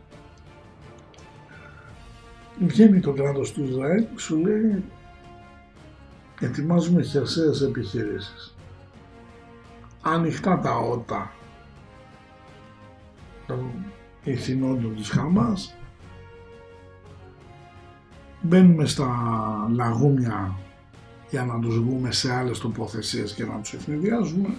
Έλα όμως που οι Εβραίοι τα ξέραν τα λαγούμια και ξέρανε πώς θα αντιδράσουν με το που μπαίνουν στα λαγούμια περνάει η Ισραηλ, Ισραηλινή αεροφόρα, αεροπορία, περνάει τους πυράβλους, γίναν τα λαγούμια, έτσι. Αληθή για κάλους. Αυτή τη στιγμή δείχνει ότι το πράγμα δεν έχει φουντώσει ακόμα. Όπως σας είπα ότι οι εμπόλεμες καταστάσεις και ιδιαίτερα το είχα πει γιατί ακόμα δεν ήταν πολύ νοπό το ζήτημα αυτό. Ε, το είχα πει και για την κατάσταση με την Ουκρανία και λέω αν ξεκινήσει και πάει μέχρι τις 12-14 του μήνα είναι οκ. Τα πράγματα θα λήξουν εύκολα. Επί- Έχω την γνώμη, την γνώμη όμως ότι θα πάμε προς τις εκλείψεις όπως σας είπα και δείχνει ότι τα πράγματα αρχίζουν και περιμπλέκονται και ε, ακόμα δεν έχουμε δει τίποτα. Και δεν έχουμε δει τίποτα, δεν το λέω έτσι αόριστα για να το πω, διότι ε, σαφέστατα εδώ πέρα δεν έχω έρθει να σας κάνω τον έξυπνο, έχω πολύ ε, καλύτερα πράγματα να κάνω και ασφαλώς και εσείς έχετε πολύ καλύτερα να κάνετε από τη δική σας τη μεριά. Οπότε για να υπάρχει μια κατάσταση win-win θα πρέπει ε, να λέμε τα πράγματα ως έχουν και όχι όπως θα θέλαμε. Αυτή τη στιγμή το κράτος του Ισραήλ έχει τη διέλευση του άρμη του η οποία πάει να περάσει από εκεί α, ο προοδευμένος ο Βουλκάνος. Επειδή άρμητος Βουλκάνος μιλάει για το χτύ, σκληρό χτύπημα στη μοίρα, από τη μοίρα μάλλον η αίσθηση που έχω είναι ότι θα τραβήξει τουλάχιστον μέχρι τα Χριστούγεννα αυτό το πράγμα. Τουλάχιστον. Μπορεί να έχει τις καταστάσεις, υφέσεις, έξαρσεις και όλα αυτά, αλλά ε, είναι μια κατάσταση που άνοιξαν οι ασκοί του αιώνα. Από την άλλη η Χαμάς δεν θέλει να κάνει πίσω και είναι και ένα θέμα γοήτρου έτσι για αυτή. Ο Άδμητος όμως στην παρούσα φάση που είναι και ορθοδρομός είναι στο βόρειο δεσμό Κιούπιτο. Ίσον Άδμητος και παίρνουμε σε μια απόρριψη οι άλλοι δεν με θέλουν να με κάνουν παρέα ζώντας σε μια κλειστή κοινότητα, οκ. Και Πλούτωνα Βουλκάνους ίσον Άδμητος η διακοπή μιας ανάπτυξης, μετασχηματισμός, η αλλαγή που προκαλείται από μια πάρα πολύ μεγάλη αντίσταση. Ε, είναι γεγονός ότι η ισχύς πυρός, η δύναμη πυρός η οποία έχει αναπτύξει η Χαμάς είναι τρομακτική. Δηλαδή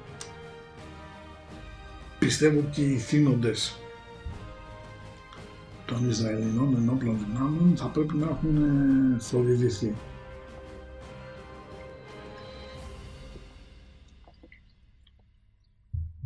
Βέβαια, για να είμαστε ειλικρινείς, ε, το μεσουράνο του Ισραήλ αυτή τη στιγμή πέρασε πάνω από τον Άρη. Αυτή τη στιγμή είναι στη μηδενική κρυού Χαντέρς και είναι πάρα πολύ προβληματικό. Μηδενική κρυού Χαντέρς ίσον μεσουράνο μας δίνουν σε μια υποφέροντας διαμέσου επαγγελματών μας προβλήματα έτσι, ψηλοοικονομικά θα βρεθούμε, ok, Εμ, εκ πρώτης όψεως λίγο κάποια πράγματα είναι λίγο δύσκολα, ίσως τα λέγαμε και λίγο τρομακτικά, όμως το μεσουράνημα του Ισραήλ ξέρω ότι είναι στον ουρανό Ποσειδώνα, περίεργο μεσογειαστήμα αυτό, έτσι. Είμαι ανέστητος, δεν μπορώ να ενεργήσω σαφώς, και έχουμε Άρη Βουλκάνους ίσον Μισουράνιο. Αυτό λέει μεγάλες προσπάθειες εκφράζοντας το θάρρος, κατάλληλος για ισχυρός, ισχυρές πράξεις, έτοιμος για πάλι. Ε, δεν κάνουμε επισέβρη, έτσι, για να ξεκαθαρίσουμε αυτό. Και δείχνει ότι τελικά το μεγαλύτερο πουλιτάρι στην ιστορία ever είναι ο Ερντογάν θα στείλω θα το κάτω, θα σας σκίσω, θα σας πάω αίμα, ξέρω εγώ και τελικά οι άλλοι σκοτώνονται και αυτός λέει παιδιά σήμερα είναι Κυριακή.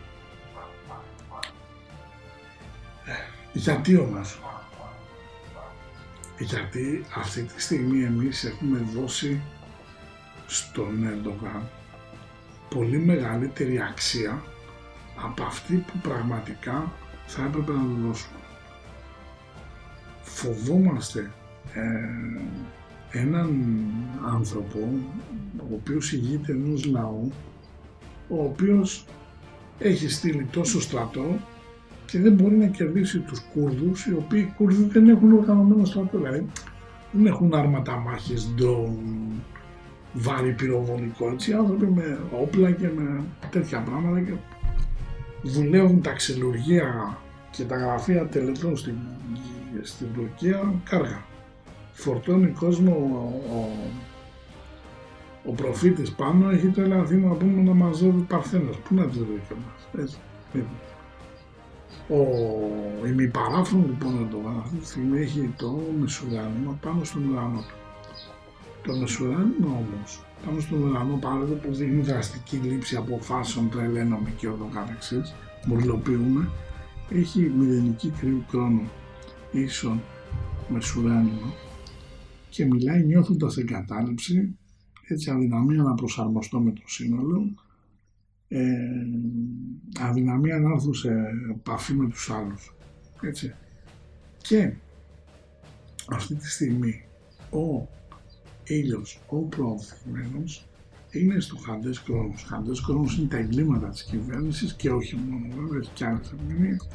Αν προσθέσουμε τον ήλιο, οι μέρες ανεπαρκούς τύχης, η μέρα που θα τους βρεις όλους απέναντί σου, η κυβέρνηση δεν κρατά την υπόσχεσή της, έλλειψη τύχης, σκληρή μοίρα ή θάνατος μέσα από σοβαρά γεγονότα. Όταν όμως ένας χάρτης ενός τέτοιου ανθρώπου, δηλαδή του ηγέτη ενός κράτους, λειτουργεί και σε επίπεδο του ίδιου του κράτους. Από την άλλη, οι πολεμικές επιχειρήσεις στην παρούσα φάση με την εμπλοκή της ε, Τουρκίας έχουν γίνει πιο multitasking, πιο πολυεπίπεδοι, διότι θέλει και την περιοχή της Λιβύης, θέλει και τη Συρία, θέλει να παίξει καταλητικό ρόλο και στα δρόμενα της Ουκρανίας και τελικά δεν ξέρουμε κατά πόσο τα πράγματα θα πάνε έτσι όπως θα πιστεύουμε. Γιατί όμως; Γιατί φαίνεται ότι ο Ερντογάν αυτό που πετάει είναι πυροτεχνήματα. Ξέρει ότι αν κατέβει κάτω, που κατά την γνώμη μου θα την κάνει τη μαλάκια του, είναι δεδομένο αυτό, έτσι, οι εκλήψεις ούτως ή άλλως ε, που χτυπάνε την Τουρκία μιλάνε ότι θα προσπαθήσει να κάνει τα βαντούρι. Το θέμα είναι να προσπαθήσει να κάνει τα βαντούρι με εμάς. Γιατί εμείς δεν είμαστε Ισραήλ. Μάλλον πολεμικά είμαστε πάρα πολύ καλά. Αλλά τώρα με κούλι Παναγιωτόπουλο και δέντια, έτσι. Ε, τώρα τι να σας πω, ξέρω.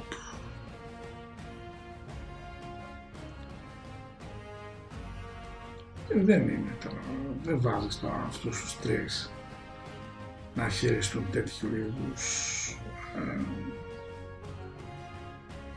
καταστάσεις. Μπαίνουμε λοιπόν σαν σε μια περίοδο πολεμικών επιχειρήσεων και από την άλλη ο Ερντογάν έχει αυτή τη στιγμή χαντές τράνζα ε, γενέθλιο ίσον βουλκάνους προοδευμένο, ε, χρόνο προοδευμένο και βουλκάνους. Εξίσου σε αυτή μας δίνει γιγαντιαία εγκλήματα και κακές πράξεις, βαριά κατοχή και καταστολή από την κυβέρνηση και τις, ε, και τις δυνάμεις της. Πάει να φάει μεγάλη φρίκη. Έτσι. Λοιπόν, Ζόμπι, ε, θα έχεις πολύ κακό πρόβλημα με το μπουφάν τώρα, α; έχεις μπλέξει άσχημα. Πάει να φάει μεγάλη φρίκη. Είναι και ο χρόνος πάνω στο μεσουράνημα κατσικωμένος. Είναι και ο άρμητος απέναντι έχει περάσει από το μεσουράνημα. Έτσι.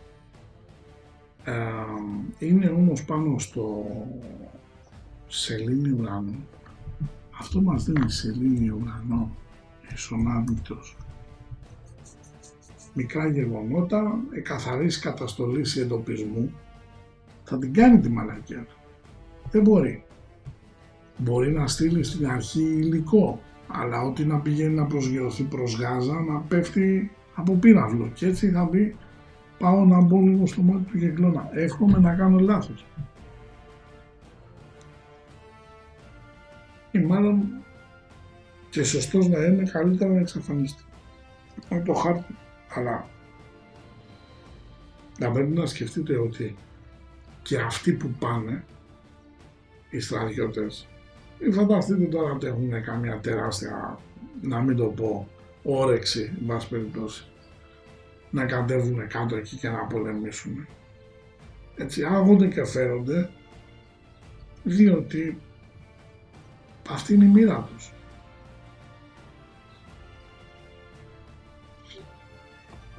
Λοιπόν, το θέμα είναι ότι από αυτή την κατάσταση και θέλω λίγο να είσαστε λίγο γατόνια εδώ, η κίνηση που κάνει ο Ερντογάν αποσκοπεί, μην φανταστείτε ότι βγήκε να κάνει τον μπροστά του των Παλαιστινίων, στα παπάρια του Παλαιστινίου δεν υπάρχουν, δεν τους βλέπει στο χάρτη. Απλά βλέπει ότι ο EastMed πρέπει να σταματήσει. Κι όλο μου λες, κι όλο μου λες Τι πίνετε και δεν ρωτάς Και δεν ρωτάς τι γίνεται Ποιος φταίει, τι φταίει Ποιος ευθύνεται Πού πάμε, πού πάμε Και τι γίνεται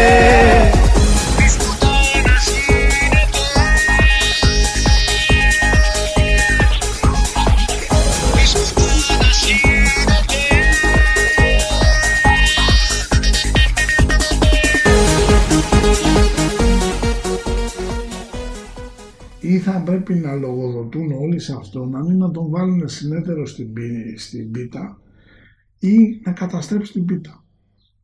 Και επειδή όταν υπάρχουν λεφτά στη μέση με τους Εβραίους δεν σε παίρνει να κάνεις έτσι είναι λίγο λαός κληραγωγημένος ε, αρχίζει και γίνεται λίγο το ροκ ε, έχει επαναστατήσει έχει, τους έχει πυροδοτήσει τη Χαμάς, τους αμ, αδελφούς μουσουλμάνους και τις, όλες αυτές τις οργανώσεις έτσι, και στο τέλος θα βρεθούμε πάρα πολύ μπλεγμένοι. Το πολύ πολύ επίσημα να αρχίζει να μην στέλνει στρατό σε πρώτη φάση, να στέλνει μισθοφόρους, έτσι. Τώρα με τι λεφτά θα τους πληρώσεις, ξέρω, εντάξει.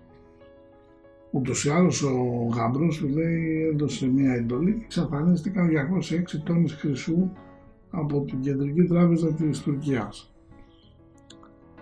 Α, αν πάμε λίγο παρακάτω θα δούμε ότι η εμπλοκή αυτή της Ελλάδας με, την, ε, ε, με τα Ηνωμένα Αραβικά Εμμυράτα, τη Σαουδική Αραβία και την, ε, Τουρ- και την ε, και Κύπρο ασφαλώς και το Ισραήλ δίνουν μια φοβερή κατάσταση με ένα αίσθημα ασφάλειας.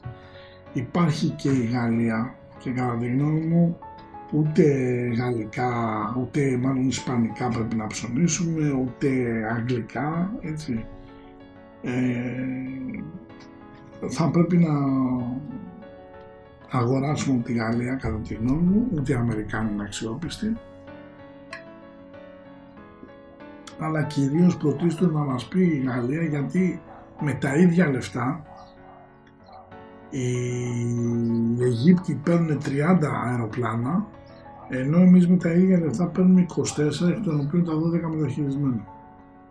Τι ακριβώς έχετε από ορεκτικά και ψηψιψώνια. Έτσι. Να μας δώσει κάποια εξήγηση. Οφείλουμε να μάθουμε, να γνωρίζουμε. Γιατί αυτά τα λεφτά που δίνει ο Μητσοτάκης δεν βγάζει από την τσέπη του, από τους φόρους τους δικούς μας είναι. Λοιπόν, πάμε τώρα λίγο παρακάτω για να αρχίσουμε λοιπόν να κλείνουμε. Μπαίνουμε σε μια κατάσταση όπου το Ισραήλ μπαίνει πολύ δυναμικά στο παιχνίδι. Ο Νετανιάχου αλλά και ο Γκάνς για να είμαστε έτσι σωστοί και να αποδώσουμε αυτά που πρέπει ε, έχουν δώσει τεράστια δύναμη πυρός, έχουν δείξει ότι δεν κολλώνουν και αυτό λειτουργεί ιδιαίτερα αποτρεπτικά άσχετα τώρα αν η Τουρκία κάνει τα καραγκιουζιλίκια της στον Οργανισμό Ηνωμένων Εθνών και τέτοια. Ας μας πει πως μπήκαν αυτοί οι μπάσταρδοι στην Κύπρο. Ας μας πει πως βγαίνει ο ψευτομουφτής απάνω και λέει να στείλουμε στρατό α, στο Ισραήλ να απελευθερώσουμε την Παλαιστίνη. Ποιος θα τον στείλετε ρε μαλάκες; Αφού που πάτε φάπα έχετε, ε, αρπάζετε. Θέλετε στη Συρία, θέλετε στη Λιβύη. Θέλετε. Αν δεν είχατε τους Ρώσους να σας ανοίγουν διάδρομο, εκεί θα ήσασταν ακόμα, θα σας πηγαίναν οι Κούρδισες ε, με μπλοκία ας πούμε. Δεν έχετε deep μυαλό μέσα στο κεφάλι να πείτε εντάξει καλό είναι να λέμε καμιά μαλακία να περνάει η ώρα αλλά εδώ στέλνουμε παιδιά και γυρνάνε, φεύγουν όρθιοι και γυρνάνε σε φέρετρο.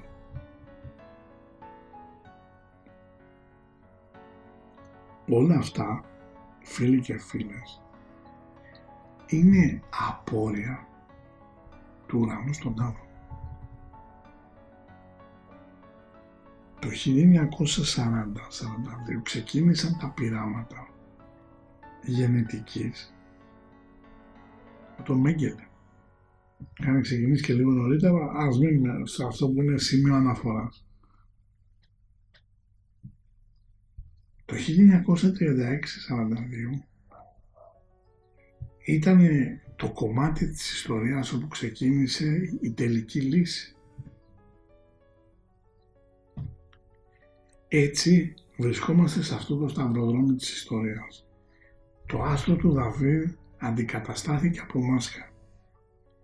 Το πείραμα γενετικής στους Εβραίους, στους ε, Νάνους, στους Ρωμά και στους ομοφιλόφιλους και στους αντιφρονούντες γιατί πρέπει να αποδώσουμε χάρη την ιστορική, της ιστορικής μνήμης και σε αυτούς ότι υπέφεραν ο πόνος δεν ήταν μόνο προνόμιο των Εβραίων έτσι και η οδύνη και η αγωνία και ο εξευτελισμός και τελικά ο θάνατος αλλά πρέπει να καταλάβουμε ότι μπαίνουμε αυτό που σας είπα ότι πάμε για έναν εμβολιασμό γενικότερης κλίμακας. Εκεί πάμε. Δηλαδή τα νούμερα δεν βγαίνουν, είναι τελείως πλαστά. έχουμε περίπου 12% κατά άλλους, 15% κατά κάποιους άλλους, αλλά εν πάση περιπτώσει είναι πολύ χαμηλό το ποσοστό εμβολιασμού και έτσι πάμε σε μια κατάσταση η οποία σχετίζεται με την υποχρεωτικότητα άσχετα αν ο Χαρδαλιάς έλεγε τα δικά του ότι ναι, οκ, δεν μπορούμε να κάνουμε το διαχωρισμό. Αυτός ο διαχωρισμός πάει, πάει να γίνει.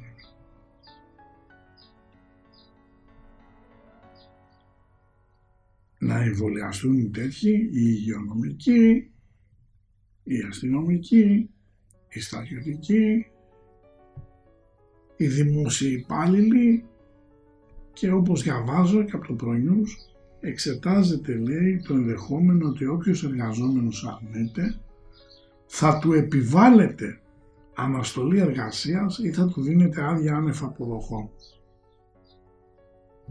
Έτσι.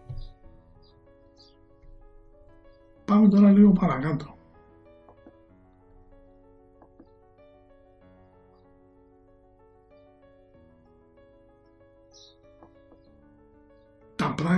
Όπως σας είπα δεν είναι όπως φαίνονται.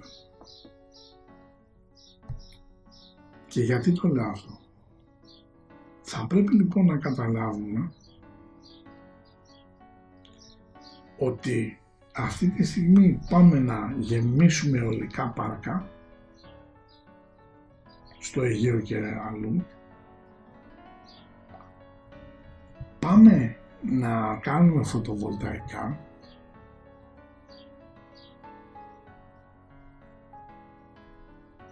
και γενικά δημιουργείται ένα τεράστιος χαμός.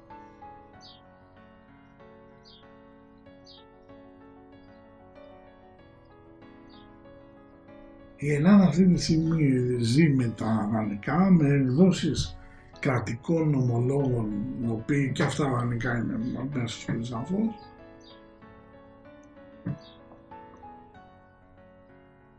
επειδή με ρωτάτε ε, τι ακριβώς θα γίνει με την Τουρκία. Η Τουρκία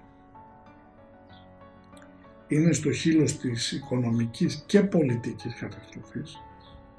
Πάνε για εμφύλιο αυτοί. Αυτά όμως είναι πράγματα που σας τα έχω ξαναπεί και αν έχετε παρακολουθήσει τις εκπομπές είναι λογικό να τα θυμάστε. Δεν περιμένω να διαμορφωθεί η επικαιρότητα.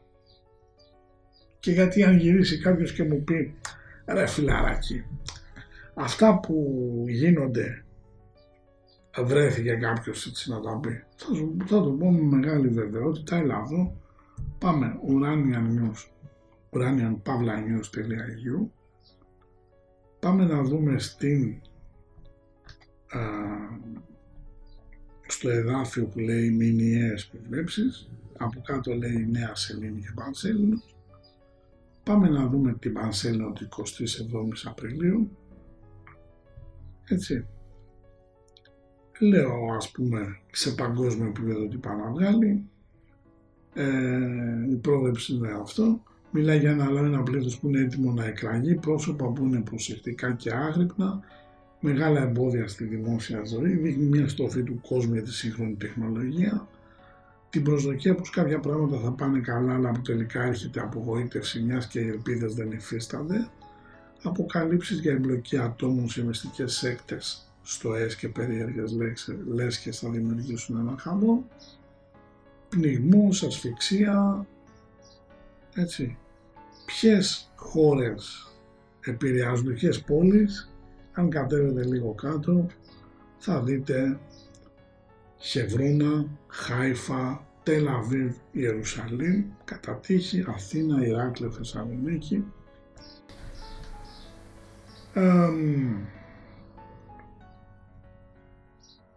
μιλάω για εφαρμογή διαμέσου σωματικής βίας, μπλα μπλα, δεν μας ενδιαφέρει, πάμε παρακάτω. Πάμε λοιπόν λίγο στην κεντρική σελίδα.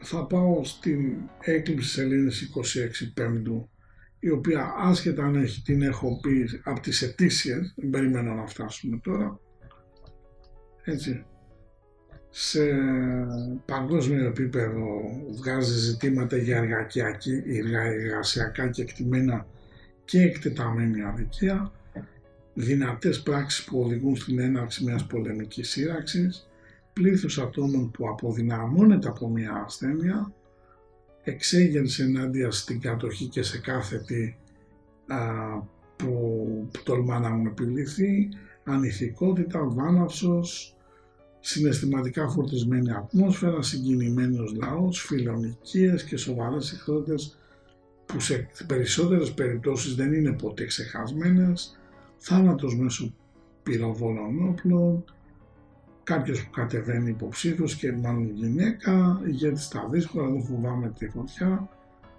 Πάμε στα της Ελλάδας, έτσι, προβλήματα με τα κτίρια, την πολεοδομία και τον κώδικα ρημοδομίας, προπαρασκευαστικές ενέργειες στις αρχές του τέλους, αίσθηση απογοήτευσης και το μεσουράνημα λέει ε, οικονομική διαχείριση προβληματική, κάπου θα δοξαστεί η χώρα μας, οποιαδήποτε μορφή δέσμευσης με, α, με χαλάει λίγο, ε, μιλάει για στροφή του κόσμου προς την πίστη το Θεό, ισχυρή συγκίνηση, στη δημόσια ζωή υπάρχουν σκάνδαλα από γυναίκα που θα προκαλέσει σάλα για τις αποκαλύψεις της, κίνδυνος εξαπάτησης. Ε, με κόπεδα, είναι αυτό που σας λέω μην πουλάτε, τσακωμός προστριβή με άτομα εξουσίας, συγκυβέρνηση που, που συντρίβεται σε πολλά επίπεδα, α, δείχνει γενικότερα ότι είναι μια πολύ κρίσιμη κατάσταση. Εάν πάμε όμως τώρα Αν μπορούσαμε να συνοψίσουμε το τι μέλη γενέστε θα λέγαμε ότι θα υπάρχει ένας αφανισμός εκεί πέρα στην περιοχή, θα χαθούν ένθεν και κήθεν αρκετές ψυχές. Η αίσθηση που έχω είναι ότι σε πρώτη φάση θα επιχειρήσει να συντονίσει τις επιχειρήσεις ο, ο Ερντογάν και να έχει έναν υποστηρικτικό ρόλο. Γνωρίζει πάρα πολύ καλά ότι ο, ο στρατός του δεν έχει ούτε το ηθικό ούτε την δυνατότητα να σταθεί απέναντι ίσως κατά τη γνώμη μου την καλύτερη πολεμική μηχανή που υπάρχει αυτή τη στιγμή. Ε, άρα δημιουργούνται πάρα πολλά προβλήματα. Η, αυτό που θα πρέπει να προσέξουμε είναι ότι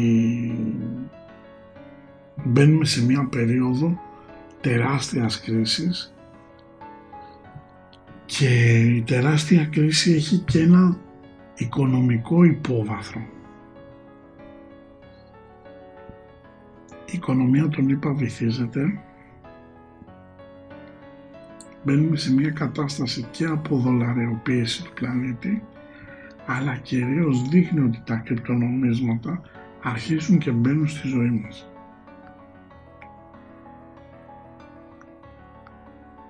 επειδή πάρα πολλοί κόσμος με ρωτάει για τα κρυπτονομίσματα θα σας έλεγα ότι αυτό που έκανε ο Elon Musk ουσιαστικά είναι αυτό που έχω πει προσπαθεί να χειραγωγήσει την αγορά.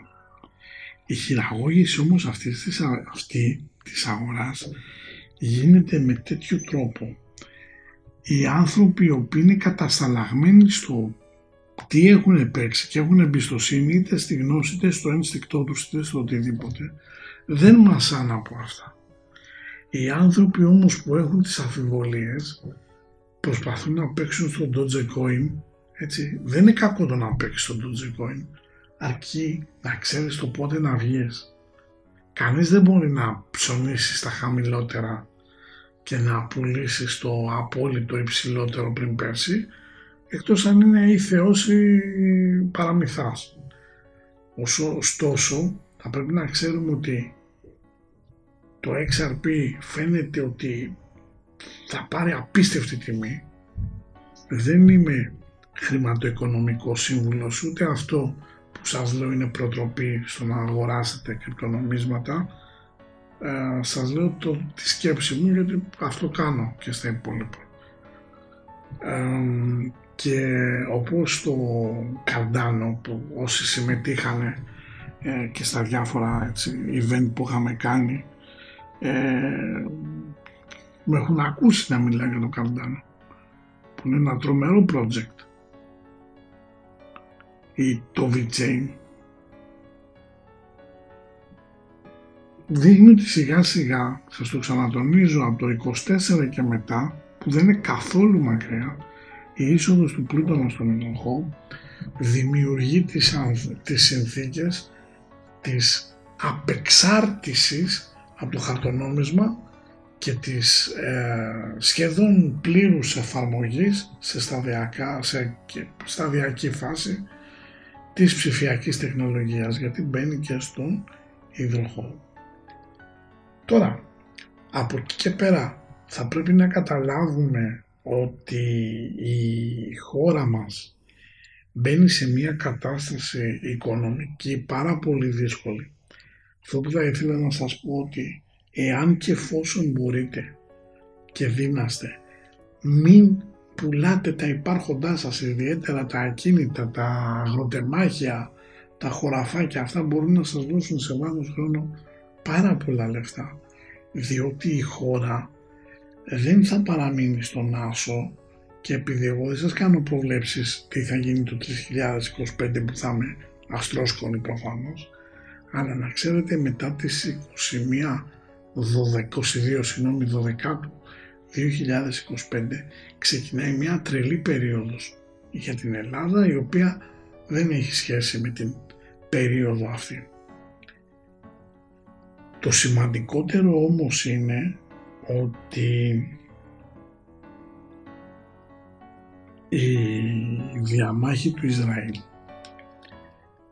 μπορεί να φέρει αρκετά θετικά αποτελέσματα στη χώρα μας από σπόντα. Αρκετές εταιρείες θα συμμετάρχουν στα project του EastMed. Από την άλλη πάρα πολλοί κόσμος ε, θα αρχίσει να ψάχνεται για να κάνει τη ζωή του καλύτερη. Νομίζω ότι 25 και μετά ξεκινάει μια περίοδο ευκαιριών και δεν θέλω να την ε, αφήσετε πίσω. Όμως ε, θεωρώ ότι ε, με το θέμα των εναλλακτικών πηγών ενέργειας όχι ότι δεν είναι καλές, μια χαρά είναι ε, η κυβέρνηση κάτι σκέφτεται λάθος και θα το δει μπροστά της.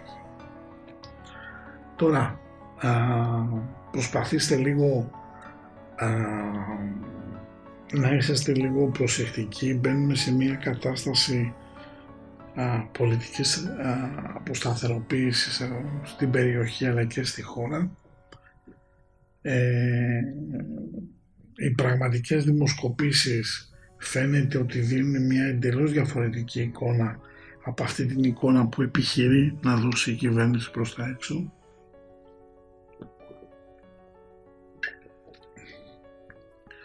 Αυτή τη στιγμή ε, είμαι απόλυτα πεπισμένος με το χάρτη που έχω δει του Έλληνα, του τέος πρωθυπουργού του Αλέξη Τσίπρα ότι δεν θέλει να κυβερνήσει διότι δεν μπορεί να διαχειριστεί δεύτερη φορά να τους κάσει στα χέρια καυτή πατάτα.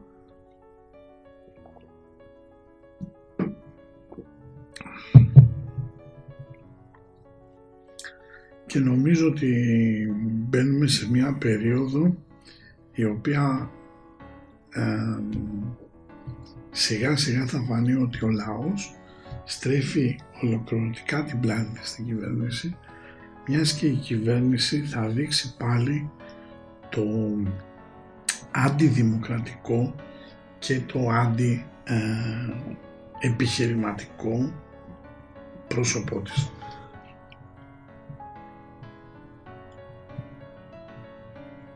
Το μήνας ο Μάιος, ε, φίλοι και φίλες, είναι λίγο δύσκολος.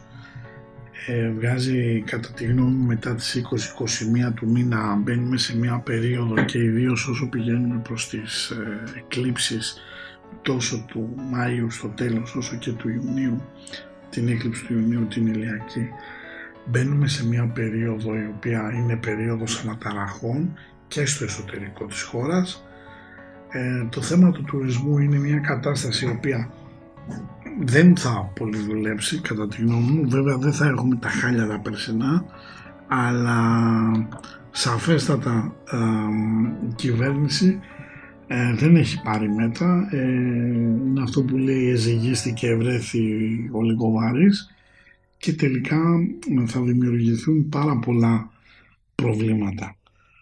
Α, τώρα ε, η κατάσταση με την Τουρκία δείχνει ότι η Τουρκία έχει ανοίξει πάρα πολλά μέτωπα και δεν ξέρω κατά πόσο μπορεί να το διαχειριστεί. Η Ελλάδα σε καμία περίπτωση δεν είναι ο αδύναμος κρίκος, απλά ε, θα πρέπει να δείξουμε και εμείς πυγμή και αποφασιστικότητα απέναντι στις προκλήσεις. Ε, και δυστυχώς για τον Ερντογάν, εάν υπάρχει θερμό επεισόδιο μέσα στο καλοκαίρι που κατά τη γνώμη μου θα παίξει μια τέτοια κατάσταση γιατί ε, θέλουν να επισπεύσουν τα ζητήματα των διαπραγματεύσεων προκειμένου να πάρουν ζεστό χρήμα από την Ευρωπαϊκή Ένωση γιατί ε, πεινάει η Τουρκία δεν έχει μαντήλη να κλάψει. Ε, από εκεί και πέρα δείχνει ότι η συμμαχία ε, με, την, με το Ισραήλ ε, θα φέρει πάρα πολλά ωφέλη και θα βοηθήσει να σταθεί η χώρα κατά κάποιο τρόπο τεινά στα πόδια της.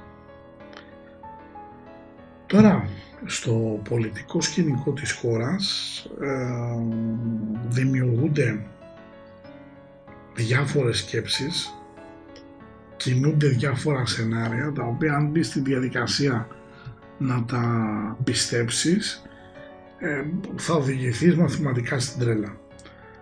Ε, έχω τη γνώμη ότι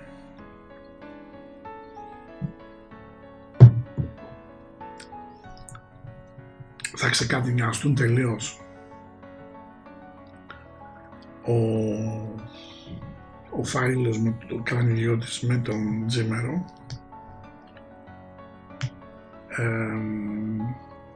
Η αίσθηση που μου δημιουργείται είναι ότι η κυβέρνηση του Κυριάκου Μητσοτάκη προτού οδηγηθεί στις, ε, στις εκλογές θα κάνει ένα μήνυ ανασχηματισμό για να βάλει περισσότερα στελέχη της Νέας Δημοκρατίας οι οποίοι γκρινιάζουν όχι για τις αποφάσεις που λαμβάνονται για την πατρίδα αλλά γιατί έχουν μείνει εκτός παιχνιδιού για να είμαστε έτσι ξεκάθαροι. Και από εκεί και πέρα νομίζω μέσα στην εβδομάδα θα κάνω δύο βιντεάκια, ένα θα το σηκώσω Δευτέρα για να δείτε τι βγάζει ε, πιο πολλές λεπτομέρειες ο χάρτης της, ε, του Ισραήλ για την εμπλοκή με την, ε, με την Τουρκία. Θα το βρείτε τη Δευτέρα στο YouTube στο κανάλι μου στο Ουράνια Αναστόλο TV και από εκεί και πέρα μπαίνουμε σε μια περίοδο η οποία α, θα έχουμε μεγάλη γαλλική ρελάνς η οποία θα είναι πολύ multitasking, πολύ πολύ επίπεδη ε, και σε στρατιωτικό στέλεχ, σκέλος συγγνώμη, και σε διπλωματικό σκέλος. Ε, δημιουργούνται καταστάσεις ε, οι οποίες ε, φαίνεται ότι η Αμερική αποκτά τεράστιο πρόβλημα φαίνεται ότι ο δορυφόρος της Αμερικής, η Γερμανία, η οποία έχει υπόγειες σχέσεις με τη Μόσχα, όχι εμφανείς, υπόγειες σχέσεις με τη Μόσχα, φαίνεται ότι μπαίνει σε μια περίοδο, πώς θα το πούμε, ας πούμε δυσμένειας, και αυτό θα της δημιουργήσει τα, τα πλήστα όσα προβλήματα.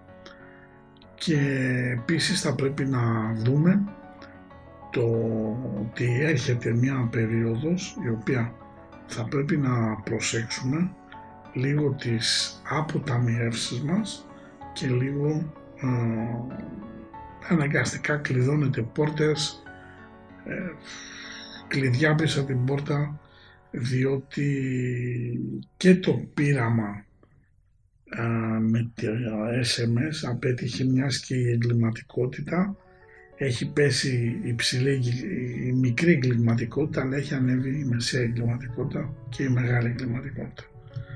Ήδη το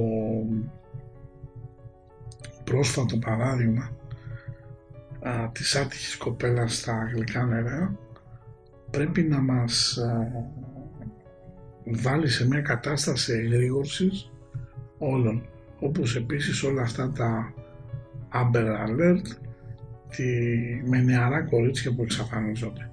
Προσέχετε λίγο αυτά τα διαόλια, τα Facebook, τα Twitter, υπάρχουν επιτίδιοι που πιθανόν ε, τα παιδιά σας να ακούνε κάποιες κουβέντες που έχουν ανάγκη να τις ακούσουν και τελικά να πέφτουν στα δίχτυα ανθρώπων όχι απλά επιτίδιων αλλά επικίνδυνο. Είπαμε τι έρχεται λοιπόν σε οικονομικό επίπεδο, είπαμε τι πρέπει να κάνετε σαν Έλληνες πολίτες.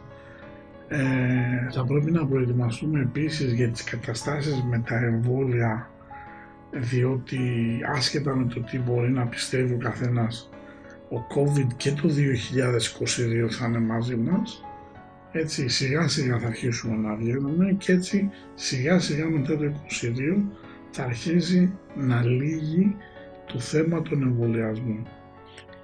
Πειράματα είναι, έτσι το είπε και ο καθηγητής ε, φαρμακολογίας ο κ. Μανολόπουλος που είπε ότι αυτό είναι ένα γενικευμένο πείραμα ε, γεννητικής έτσι και να θυμίσω ότι πάλι με γνωστό άλλο είχαμε τα πειράματα γενετικής του Δόκτωρ Ιώζεφ Μέγκελε. Θα ήθελα να σας ευχαριστήσω. Καλή συνέχεια σε ό,τι κάνετε και μην ξεχνάτε Δευτέρα 9 η ώρα το βράδυ η άλλη πλευρά μαζί με Γιώργο Βαφιάδη και Αστέριο έχουμε μια εκπομπή η οποία Προφανώς και θα σας εκπλήξει.